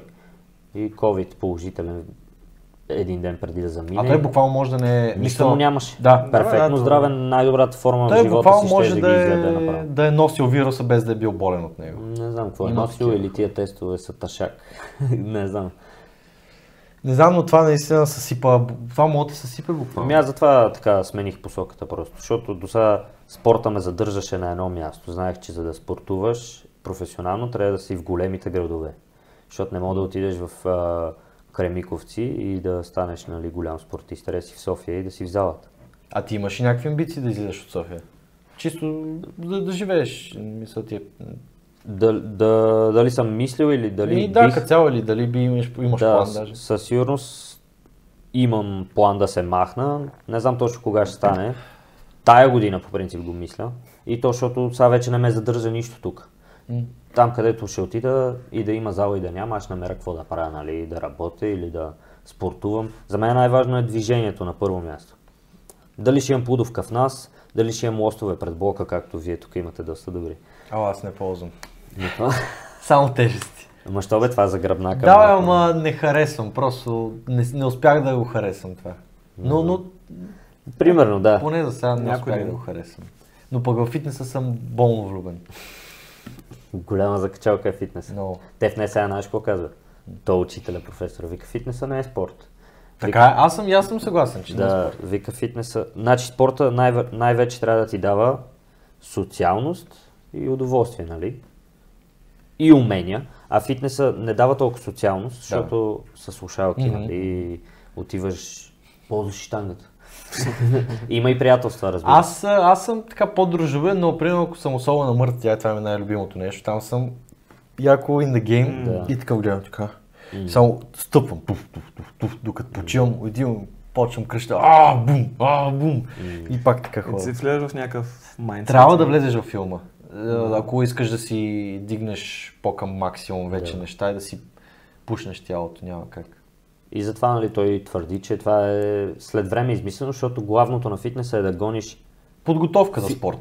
Не, смисъл, гледа се повече физическата красота, отколкото техническата или там да си по-пъргав, да ти е по-лесно да ходиш, да вървиш, да ходиш планината. Докато един фитнес джи, ако качиш планината и той е в зопи, е в някакъв период, където качва килограми, няма изкрета. Крампи, почват, глупости, плексит, унищожение си е, няма какво става. Така е. Особено на зоб, това си играе с тебе. Всички са гледали клипчетата на Георги Шишков, където зоби пред камерата и е някакво what the fuck. Но има един, само последно да го по тази тема, Станимир Етов, не знам дали го знаеш. Не, аз много зле се ставя. Той е един от най-обещаващите български бодибилдъри. Това е ген, защото той приема зоба толкова добре, нищо му няма. Няма странични ефекти почти, разбираш? Те може са след години, може и да се размине с някой... Но не, просто има много хубав ген за освояване на зоб. Има просто много хора. Има такова нещо, да, просто хората различно реагират, а има хора, които много малко реагират на мисля, добре го усвояват и той си прави кръвни картини постоянно. И той е абсолютно здрав. Абсолютно здрав. Възможно е. И има е пред 130 кусор, 140 кг изчистен. 130 кг някъде. Те според мен големите спортисти, повечето им понася зоба, защото те че се изплашат и ще спрат, нали, обаче. Даже и да не се изплашат, че се самоунищожат буквално. Понася им и, нали, вярват, че наистина се прави адекватно, докторът следи и си живееш като Майк Тайсон, нали. Но те са начетени много разбират от химикали, от работи. Но пак си играеш. Силно се експериментираш в някакъв момент, защото примерно ти да знаеш от това колко да сложиш, пък това като го дигнеш, пък другото, още три неща трябва да ги намалиш или да ги пипнеш, но трябва да си играеш. Това е най-голямата игра, може би, в тия спорта. И лошото е, че ти експериментираш и един начин да разбереш как ще ти действа е да пробваш, а някакъв път това може да е неприятно. Не знам как се пречупват хората да го приемат като нещо нормално. Може би като пробваш и вече... Мисля да си биеш инжекции ли? Да се зобиш като цяло, това е супер нормално.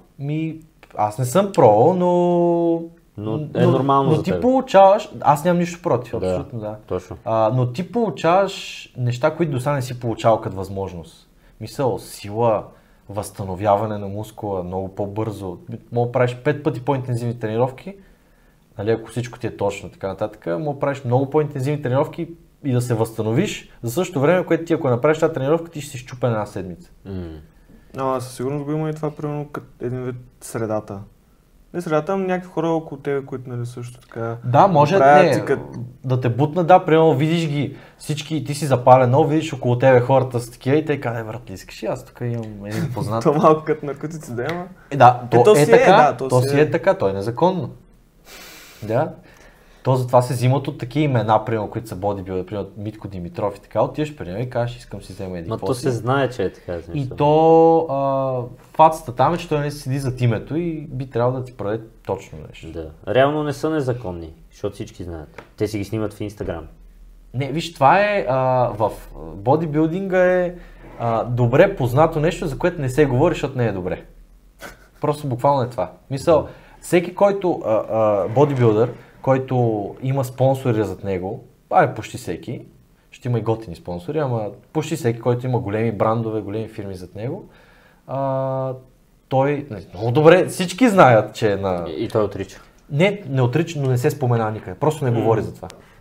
Не отрича, защото това е лъжа, лоши миче, но нито казва да, нито казва не. Просто не се, това е табу тема, не се говори за това. Така са го инструктирали. Защото това за реклама, извиняй, ако друго един 130 кг животно да ти каже този протеин ми помогна, ти ще го купиш. А ако ти каже този протеин ми помогна да си спестя на пържола този ден, но всъщност се набих 5 инжекции, нали, по-различно е. Да.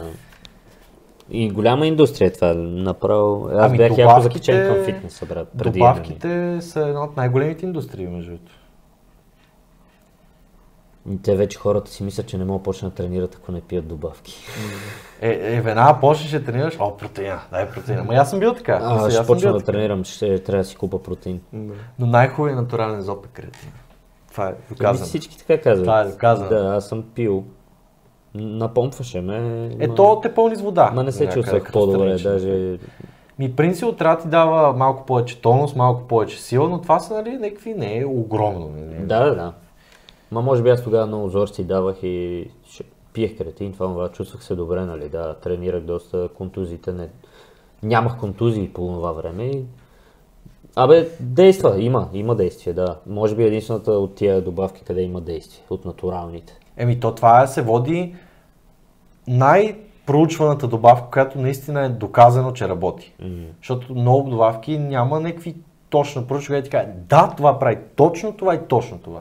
Това, че е написано в сайта, това не е доказано изцяло. Мисля, на тебе мога да направи, но на друг мога само го изпикаеш. Да. Тъй, че... Той има креатини в храни като цяло.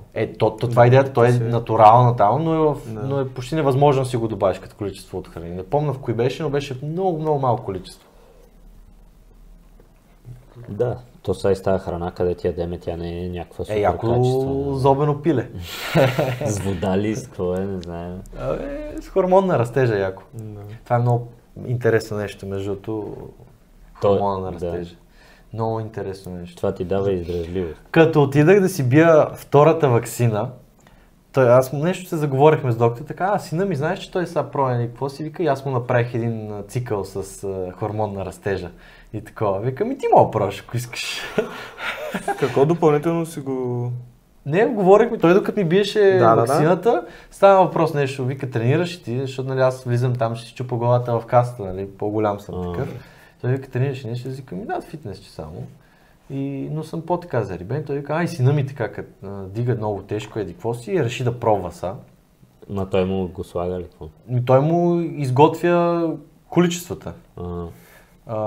Което междуто, може би някога бих се навил да пробвам евентуално. Много мъже така почнаха да правят в щатите, нали, като усетят, че вече пада тестостерона и такива. Това е друго вече, аз ти говоря за хормонна растежа, иначе тестостерона това е много модерно, как ти каза. Хормона, какво те кара, реално качваш килограми? Защото по-лесно... Защото за издръжливост го взимат. Хормонна растежа? Да. Ми не знам някакви за ММА бойци, знам, че... Възможно е, смисъл, това е, дет се вика, хормона на младостта, не също това е тестостерон, на живота, дет се вика. Това е най-силното нещо, което може да ти бутне резултати, маса и така нататък. Но иначе TRT-то е много хубаво, това е тестостерон replacement therapy, което е като чукнеш над 40-50 и си биеш по малко, но това е много малки количества, които е все едно, примерно като си на 30 да ги получаваш. И ти така си по-тонизиран, по-продуктивен, по-имаш енергия, тялото ти е по-живо и не мисля, че има кой знае, ако има въобще негативни ефекти. Да. Освен ако ти нямаш конкретно нещо спрямо тестостерона. Или ако имаш някакви придружаващи заболявания през години. Но той има и видове тестостерон много, тъй че... Безбъркан. Има много видове тестостерон. Хубаво е да го поддържаш съня равномерен, нали, да не прави. Да. Примерно, трябва да пробваш цял месец един и същи сън, което аз правя в момента, нали. Като часове горе-долу. Да, и направо сутрин съм, окей, давай, каквото и да става, съм адекватен, не ме мързи, по-подреден ми е ума. И действа наистина, аз, защото преди, нали, компютри, игри, никога не съм бил фен на съня. Като съм втора смяна на даскал, докъсно се играе, става се в последния момент, разхожда се кучето и на даскал директно. И сега го изпитвам и представям си какво щеш да е, ако бях още малък и спях всеки ден по толкова, щях направо да пръщя. Аз сега работя от 4 до 1 сутринта и усещам, просто вече усещам, че тялото ми му е много по-приятно сутрин да е будно. Просто сутрин ми се... Искам веднага отида на тренировка сутрин, след като се набухам, разбира се. Аз, между другото, за тренировка най-ми е приятно да ям наяден. Много. Мисля да съм пълен. Много ми е приятно. Не знам защо, за тежест, като дигам тежко, ми е приятно да ми е пълен стомах. Не бях чувал. Ама ги видях тия трибойците, че ядоха някакви сладки неща преди да почнат. Ама яко. Ами, колички, ако им е тегаво, то в колички... Злоупотребяваш с кофеин ли? Не, мисля, това си е вече техно си, не е нещо... Аз знам, че гумени мечета, желирани. Да, защото ако много тренираш, например, ти е 3 часа тренировката, ти трябва да заредиш по средата. Тялото ти му свършва енергия и такова, ти трябва да заредиш, а пък те не ти е тежко на стомаха от тях. И те са ти въглехидратчи. Си гумени мечета. Фитнеса малко изкривява храненето. Ами, мен това якото е до някъде, че те учи не винаги да гледаш това, което ти е приятно, а това, което трябва да направиш. Мисля, не ти пука, примерно, аз съм имал протеин да пия и после трябва да ям нещо по-голямо количество, не ми пука, че ми е неприятен този протеин. Аз го изпивам на екс и забравям. Нещо трябва да изям повече, просто го изяждам на сила, въобще не ме интересува. Аз съм преглъщал пиле с вода, буквално не мога го ям, разбираш, направо ми е гадно, ама на сила, цък. Но се чувстваш яко после, защото знаеш, че си покорил главата си, защото не знам, много странно, но мен ми е приятно, когато направя нещо против тялото си. То това е против природата. Психиката си по-скоро, да. Преяждането със сигурност е вредно, то е като препиването. Аз ще следа и стронгмените.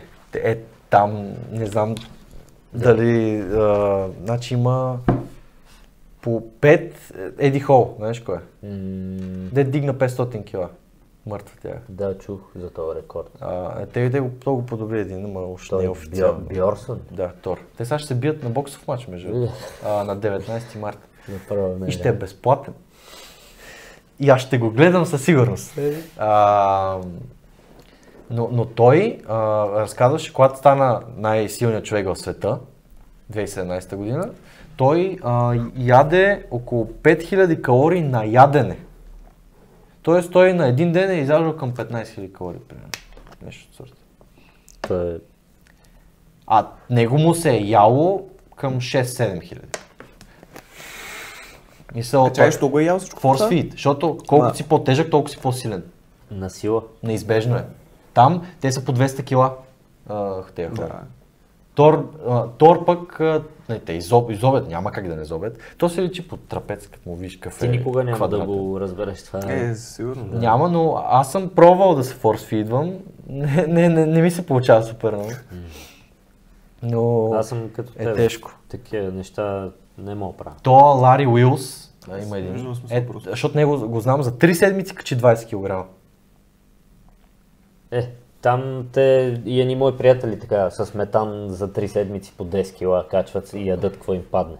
Ама това метана е най-гнусното, къде може да си вземеш. Каквото е? Изоп. Зоп. Той те на какво на хапчета го приемаха? Май на хапчета го приемаха. Метана, дето го продава по бензиностанцията. Метан и пропионат, нещо. Не бе, това е. Не бе, да, лапът мъркуч от бензиностанцията, метан станция. Не, друго е. Аз преди мислех, че е това.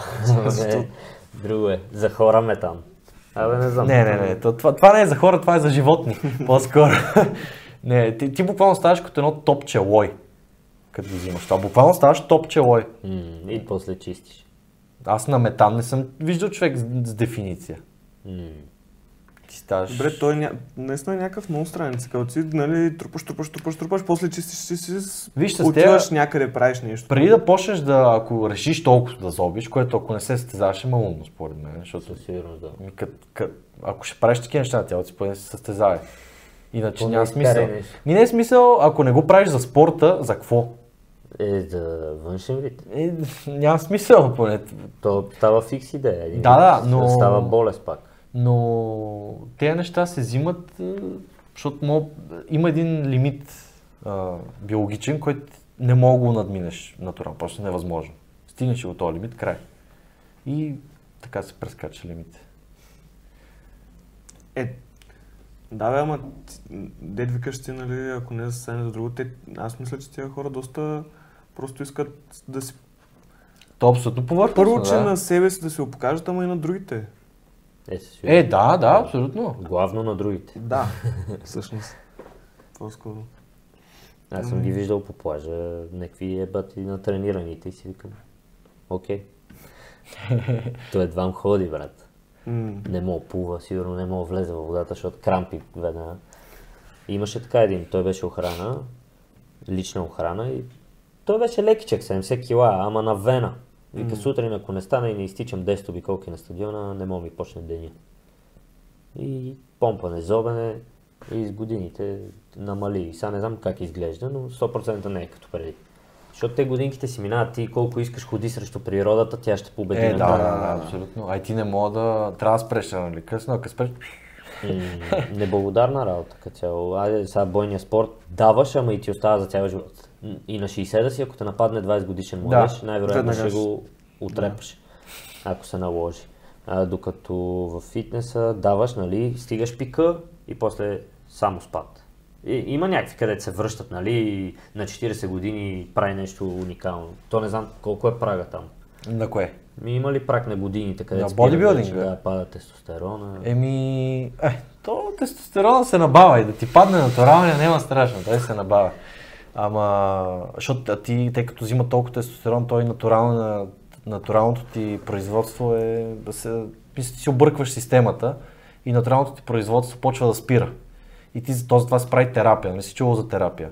Да. Затова се прави тази терапия, така че тялото да почне пак да произвежда този тестостерон. Да, човек, това е супер много си ебаш тялото, само. Защото ти се ебаш тялото, за да го направиш да изглежда, нали, да изглежда по-добре и после пак се преба.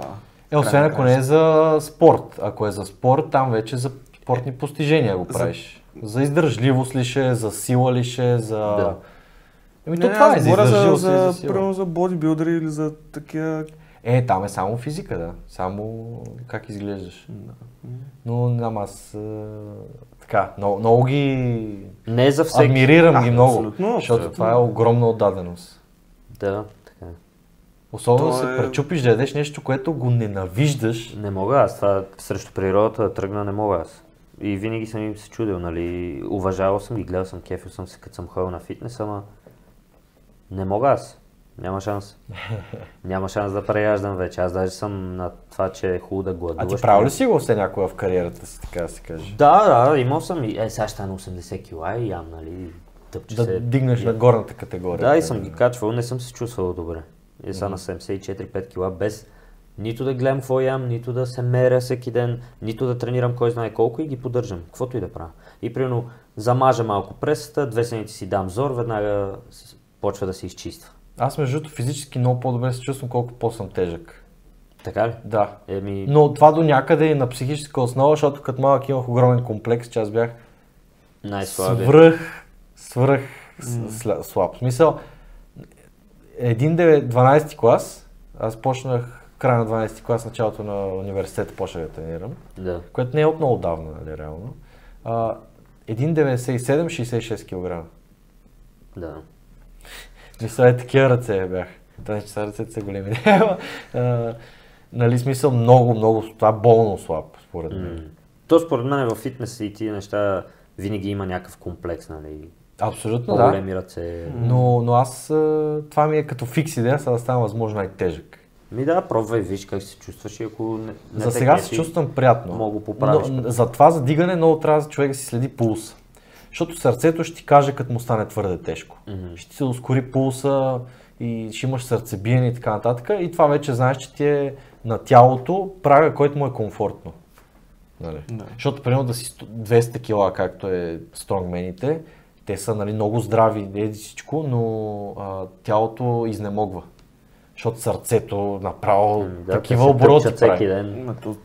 Всички органи, според мен. Всичко.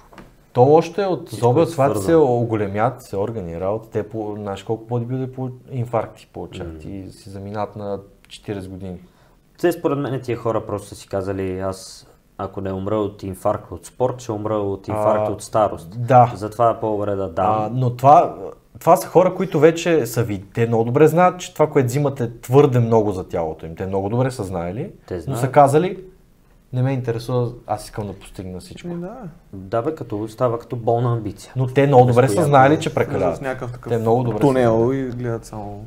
Между другото, виждам ли се, имаше един подкаст на Шона Майли точно. Yeah. И някакъв въпрос ги питаха.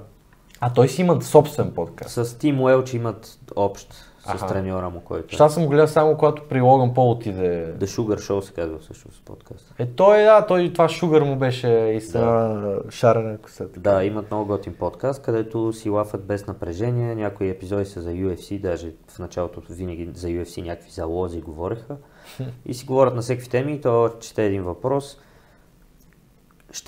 Какво ще стане, ако ти кажат, че на следващия ден, като се събудиш, никога повече не мога да се занимаваш с ММА?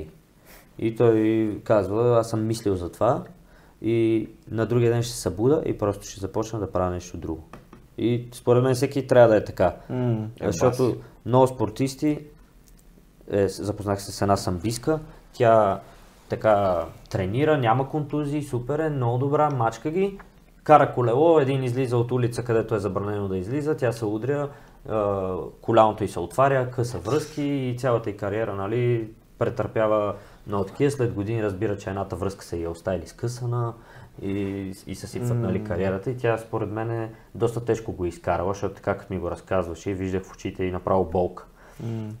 И психически го изкарала тежко, но сега е открила, нали, канадската борба и там също доминира и Акефи и ми обясняваше някакви неща, беше, нали, жена в мъжки спорт, много интересно. И ми показа и от самбо някакви неща, и от канадска борба. Баси. И това е, че трябва да си готов, примерно, като едното нещо приключи, да мога да се прехвърлиш на другото. Защото ако си сложиш фикс идея, аз съм музикант и, примерно, останеш без слух и ти си казал, аз без музика не мога да живея и приключваш. Той Бетовен ли, кой беше Моцарт ли, кой беше глух? Един от тези композитори сега. Да, един от двата беше. Беше глух и цял живот е бил глух. Не точно цял живот. Не? В смисъл в началото не е бил и после с годините е започнал да оглушава. Добре. И накрая вече е станал тотално глух. Ама да, в смисъл резервен, то не е резервен. Но ти как ще резервен план? Как ще се отдадеш на Макс, ако искаш да станеш номер едно и няма да ти е фикс идеята? Не можеш? Да. Ако гониш професионален спорт, не можеш да мислиш по този начин. Да. Това е. Но е хубаво да знаеш, че това не си ти. Това, че ти си ММА-ец, че се биеш на ММА и не те прави Марти ММА-еца. Ти си Марти и оттам нататък няма значение къв си. Ти си себе си. Най-добре да си себе си. И каквото и да стане, знаеш, че имаш себе си. И аз така го разсъждавам поне. И сега въобще нямам някаква депресия, че няма да се бия или че ще смена спорта или че ще смена града. Въобще не ме интересува какво ще стане, просто знам, че живота продължава и има още, нали, моменти, за които си струва да продължа да се боря. Нали. Каквото и да е. Дали, защото мене по принцип, ако говорим за мечти, първата ми мечта е била да имам къща. Да си имам къща до някоя река в горичката. Поне така съм си я визуализирал, като съм бил още в първи, втори клас. И това си ми е фикс идеята на мен. Аз няма да живея в големия град, няма да живея в блок и няма да имам имения. Ще имам къщичка до река, в гора, в планина. Това ми е на мене.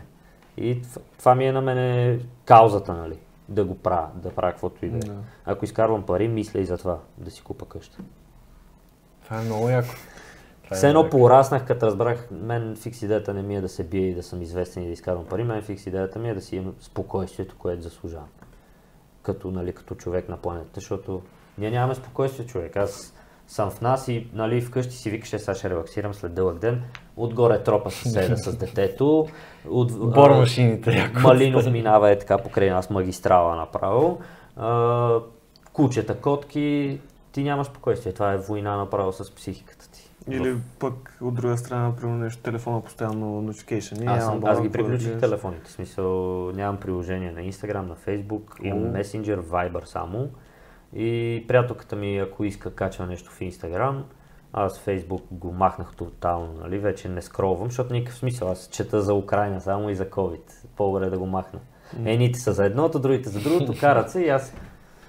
аз съм повече за тия и какво значение има като си във Фейсбук и даже викам, аре, сега не му коментирам да не се скараме, че ми е бил класен в СГСА, примерно. Георгиото.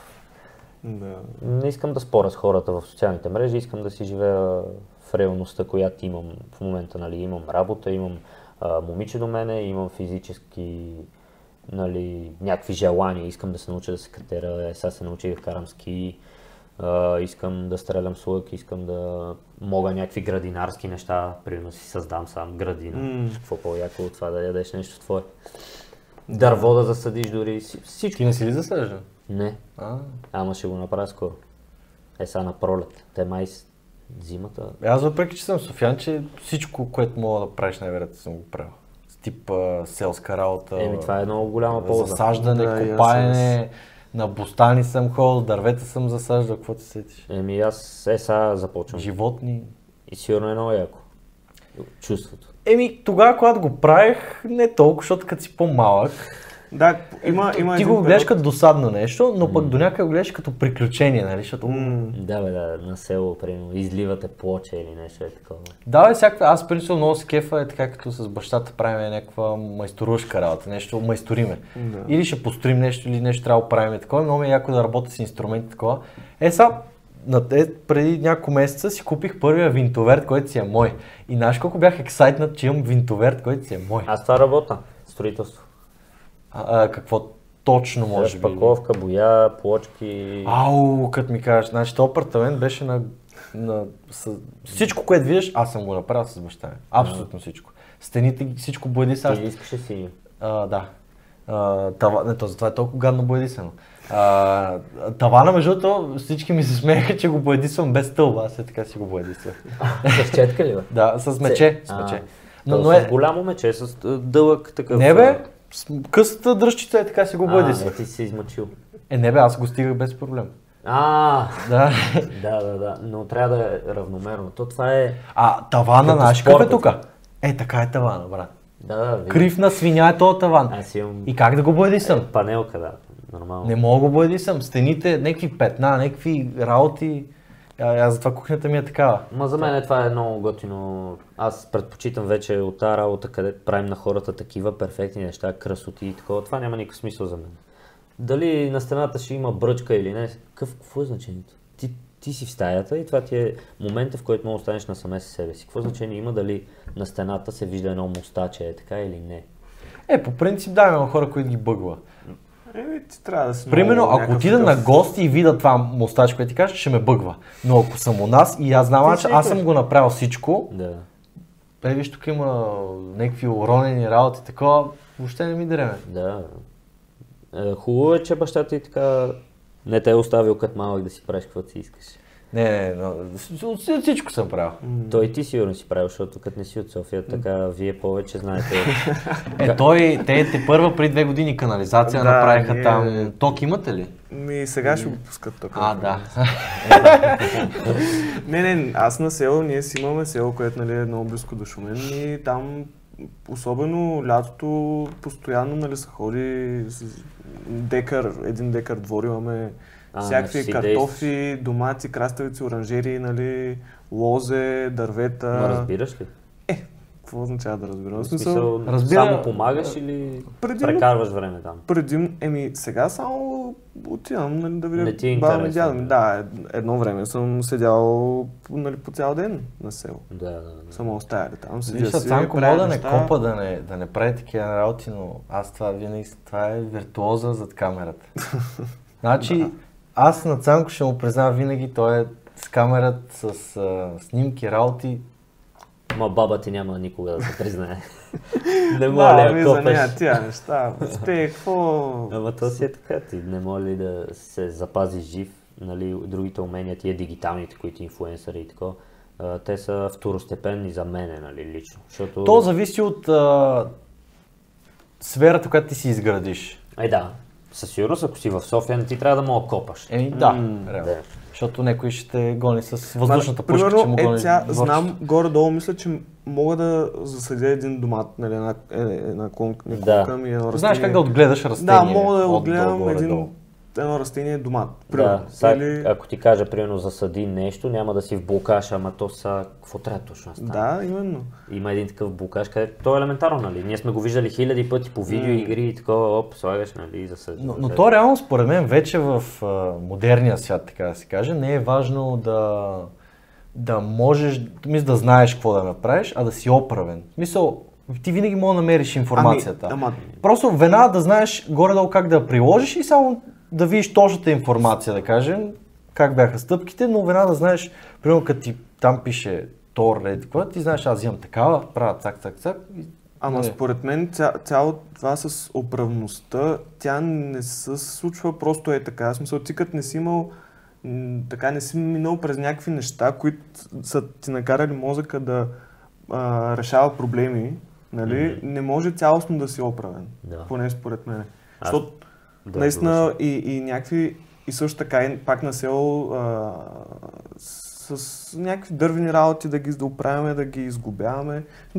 Много неща наистина съм правил там. Някои неща тогава съм си мислил, какво ме занимава, това, пълна простия, това сега защо трябва да го правя, не искам да таковам. Сега го осъзнавам, че това е било супер полезно и реално сега като отида ми е много приятно, защото наистина малко или много се изключваш от града, от София или от дори... Да има такъв детокс малко. Да, абсолютно. Но на нас от София по принцип не ми прави впечатление. Ако не беше моята приятелка, аз ще още да съм си влюбен в София, нали? Аз съм единствен човек, който съм виждал явно за това, защото всеки друг като тебе иска да се махне рано или късно. Тук аз другаде не бих живял в България, освен в София. За сега поне. Това е твоето нормално, обаче... Абсолютно за сега, защото може да се промени. Не знаем какво ще след 10 години, дали въобще ще става за адекватно живеене. Не, то дори да става, просто моето мислене може да се промени, тъй че не го изключвам. Иначе София, човек, аз тук всяка гледам как трябва примерно половин час минимум, за да стигна до някъде съществено. Но аз цял живот съм бил така, тъй че за мен другото е странно даже. Именно, че в, да кажем, Шумен, аз за 15 минути мога съм до всяко едно място. Пеша. 15 минути пеша, нали? Тук мога само в различни краища на Люлин да си говоря. Даже и някакви пъти така не е. Това също мен не ме кефи. И другото е, нали, шума. Това мен ме изкарва. Просто не мога да се фокусирам. И аз ще се, нали, като се махна от София, това ще ми е първото нещо, да си подреда нещата и физическото натоварване също, нали, ще е част от ежедневието ми. Ще съм 6 дни ще тренирам, 1 ще почивам, независимо какво. И това ще ми е задължително нещо. Другото ще е храната, нали, която искам да изчистя. И третото ще е просто, нали, да си изкарвам прехраната, защото, нали, всеки вика, ти какво ще работиш в малкия град или в селото. А то винаги има какво, ако си достатъчно адаптивен, нали, към самата ситуация и среда. Защото ти мога да разбираш от компютри, ма като отидеш на бабата, на нея не мога да ѝ предложиш да ѝ оправиш компютъра, трябва нещо друго да можеш, което тя да каже, е ти нали 500 лева да ми направиш етал. А ти искаш да станеш фрилансър? Примерно. Всичко бих правил, просто сега съм в такъв период, където се едно търса себе си, защото рано или късно мъжа решава да се отдаде на едно нещо, примерно за някакви години. Да стане много добър, после сменя. Има такива някакви цикли в живота на мъжете, както има и в на жените различни цикли. Първо е тинейджърка, после намира мъжа на живота си, после му прави дете, после се развежда. Му сипва живота. После полудява и се връща и иска да е тинейджърка, ама вече на 50 примерно. Да. Еми, то мисля, че ние сме горе-долу в този период. Мисъл... Къде търсим себе си. Да, защото аз примерно аз и него му казах, аз в момента съм осъзнал, че искам да се занимавам с нещо свързано с снимане и правене на съдържание, нещо от сорта. В тази сфера искам да съм. Защото наистина ми харесва. Има ръст и... Като цяло ми харесва. Разбираш, мисля, аз в момента това не го приемам като задължение, а наистина супер много се кефа да правя подкаст. Но примерно за отделно, защото само с подкаст, нали, то искам и друго, примерно собствен канал да си правя с някакви работи. И сега искам да опипам, примерно сега ще почна да правя влогове. Примерно казвам си правя 50 влога и после правя асесмент. Харесва ли ми, не ми ли харесва? Ако не, почвам примерно директно само фитнес контент. После пък това не ми хареса и опипвам. Аз така направих. Опипвам. С влога. В смисъл направих някакво влога, докато го правих ми достатъчно удоволствие, докато го обработвах, като го пусках. И след това, примерно, като го гледам след един месец и вече не ме кефи. И ме дразни чак, че е там. И ги махнах. Махнах всичко в YouTube в момента и всички ме питат защо. И аз нямам точен отговор, просто не искам да присъствам в пространството с мой личен канал, нали. Иначе нямам нищо против да дойде, да си полафиме, нали, ще го видят някакви нови хора, може да свържат с мене, може да не се. Все тая е. Въпросът е, че така помагам и на вас и става нещо стойностно, защото има достатъчно булшит в YouTube, така че трябва да има и стойностни неща. Топ 10 класации? Но да, това лека по лека се стараем това да има, някакси да достигнем до по... така си говориме по-истински. Какво ти мислиш, през какво си минал и така. И само така за финално също че виждаме, че господин батерията вече му е лошо. Ай, да не става скучно. Ако някой е стигнал до тук, истински трупър. Също ти имаш канал с новини, поне сте имали. Имахме, да. Но смисъл и ти си и в тази сфера си се развил с пак снимане на такъв тип контент, освен влоговете. Това трябва да благодаря изцяло на Ян, нали, на Ян Гърков и на Борис, защото те наготово ми даваха всичко и ми казаха просто... А ви откъде се познавате? Ми от един мой приятел, Мартин Георгиев, той ми писа, искаш ли да участваш в подкаст? Аз викам, да. Окей, нали, ще говоря, не знам си какво и аз тогава преди 2 лета беше това. Викам, махам си Инстаграм за един месец. Всички социални мрежи, не съм питал и Месенджер дори, само Viber. И аз имах един такъв период. И той Ян ми беше писал и аз викам, мина месец, чай да видя какво става в Инстаграм, даже 40 дни бяха минали. И гледам, писал ми е точно преди 3 дни, тази седмица можеш ли, директно да, и направихме много готин подкаст, първото ми участие, разказах много яки неща, където винаги съм искал така да ги кажа, той го има още в YouTube. И... изкефих се и затова Янкът ми предложи и викам директно, защо не? Но си е ангажимент, който просто нямаше как да поемам и не го правих чак с такова желание, а и Ян отделно нямаше време и нека си не стана, иначе в бъдеще мога да ми штракне и да си направя някакъв канал. Що не? Свободен си, каквото искаш да правиш много ясно. Но не знам точно какво в момента ми се прави, затова не прави канал, затова не си прави тениски, примерно, или бранд. Защото...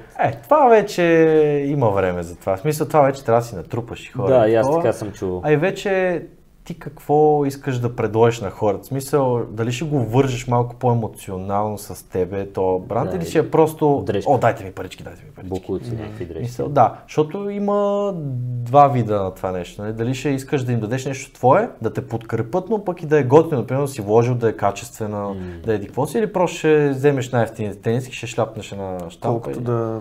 Ми един приятел прави бранд, има си бранд, Младо Сити или вече са Streetwear, нещо е такова. Виктор Сърбев се казва. И те така ми дават от дрехите им и искат просто, нали, ако мога да си направя снимчица, кача. И последния път, защото, нали, той се познаваме от деца и го виждам, че го прави с желание наистина. Има по денонощите магазинчета си е заради от неговите запалки, Младо Сити, пише на тях с някакви карти и така. И тениските ги е направил готино, шапки, идиотки. И викам на Силвия, моята приятелка, дай да направим една фотосесия. И направихме, пратих му ги и той си изкефи. Така че, ако някой от Младо си гледа това, може да си купи от Виктор Сърбев готин мърч. Ми, това е супер яко, да си създадеш нещо твое. Това ми е мечтата по принцип. Много е надъхан той. Не е защото да е клоудинг бранд. Имал съм и мисли за това, но като цяло искам да направя нещо мое си. Нещо, което не зависи. По принцип аз правя тениски и малко просто нямам време да се занимавам, защото то си отнема доста време. И той каза, че в началото отнема много, като потръгне вече. Като си потръгне, действаш. Да, но като от началото наистина трябва доста да отделиш да за това. Хора, и това, и за работиш пак и точно с някакви инфлуенсъри и така нататък. Много работа. Занимавка. Обаче пък искам да правя някакви, в смисъл, искам да правя тениски, които така просто съм си ги измислил. Да. Просто съм си го измислил това нещо, искам да съществува даже. Това е като скинф игра. Като скин в игра да се пренасити до някъде от марки. Всеки има тъпата тениска с Nike, всеки има голямото Adidas лого и така нататък. И вече лека по лека хората според мен ще почнат да се... Не, никой няма масово да стане, защото го държат най-големите тия фирми. Да, защото повечето хора просто им пука да си покажат марката, отколкото... Защото за мен ти показваш различна гледна точка и до някъде по-различен характер, ако носиш нещо, което не е... най-голямото, примерно. И това е готино за мен, защото ти така подкрепяш нещо различно и носиш някаква идея, някаква цел носиш, нещо, което има мисъл в него, а не е просто продукт за масово, комерса. И аз се кефа на това. Те наистина, тия комерциалните, големите компании, те имат някакви там дизайнери и им казват направете 10 дизайна, примерно, за една седмица и те седят само и просто се опитват да измислят нещо колкото. До това пък за някои от така брандовете, които, нали, си ги правят хората, наистина се вкарват в филма, нали, аз искам да направя това, имам си го в главата и се минусът е, че не мога да направиш нещо супер от към материя, примерно. Еми, вече зависи колко, нали, мога да работиш по това. Ти реално можеш, нали, мога да отидеш в някакъв цех, да си избереш материалите, да си измислиш кройката, но тук пък вече не трябва да разбираш от мода, от дизайн. Занимавка е. Така че... Трудно. Той, това, което ми даде като съвет Виктор, нали, е не ги гледай големите марки, не си мисли, те ще ме смажат, нямам шанс. Това се абстрахира и просто си действай, какво стане, нали. И вика, то главното не дори не е и печалбата, нали. Хубаво е да има печалба, защото ти си вадиш от джоба, за да го правиш, но вика, главното е, че аз просто се кефа да си нося моите неща. Абсолютно. И си му е филм така, иска си да си прави бизнес, да създаде контакти. Това е най-важното за него, опита. Еми виж ги те above the rest, примерно. Те се дигнаха, лека по лека. Насякъде ги носят българи. И той, нали, Радо Кузманов го беше почнал с още на момче, после се отдели, па той си направи Genesis. И мисля, направих толкова якото е, че това става освен дреха, като мувмент, цяло, като точно замисъл за този бранд, ти го носиш някакси и ти става готино. Да, все едно се обединявате чрез тия бранд. Да. И затова е яко. А другия, големия бранд е просто марка. Където виждаме. Еми горе-долу, сега смисъл реално. Аз не мисля, че на най-кобувките са най-удобните, където може да си купиш. Еми, за това вече тук съм пристрастен. Аз често ти казвам, ако не е на марка обувка, не купувам. Значи ти си в капана на марки. Да, за обувки да, и то марка не е толкова заради самата марка, колкото просто съм убеден, че ще ме изкефи обувката. Примерно аз съм влюбен в Air Force. Air Force за мен е топ обувката. Да. Еми да, готини са смисъл. Изглеждат стабилни, казват, че не са много тежки. Защото обувка е много по-комплексно да направиш, отколкото тениска. Да. Там вече... То проучване, по ергономии, по работа. Аз четох книгата на Nike и той е бил яко зарибен там да ги измисля. Аз слушах като едно съмъри на тази книга, че примерно 10 години е седял без печалби, без нищо. За загуба даже. Да. Много тежко, не знам, нали, то мога да е извъртяно, ама... Възможно е. Но... Мисълта невъзможна е била направо, ама човек е имал желание и го е направил. Точно такива хора успяват, че ти някак да правиш 10 години нещо на загуба и да е с цел само за печалба. Той го прави, защото му е харесвало. Да, той целият живот е бил лека атлетика и те в началото са били спортни обувки. Да. И затова е успял. Ако е бил само за печалба, той ще види на половин година след това, ама това нищо не ми носи, аз ще правя нещо друго. Общо взето, пулката от цялата история е пред това, което искате и пък вече някой ден може да успеете. Еми, благодаря ти, че ни гостува. И аз благодаря. И ние благодарим абсолютно, така че до скоро виждане и...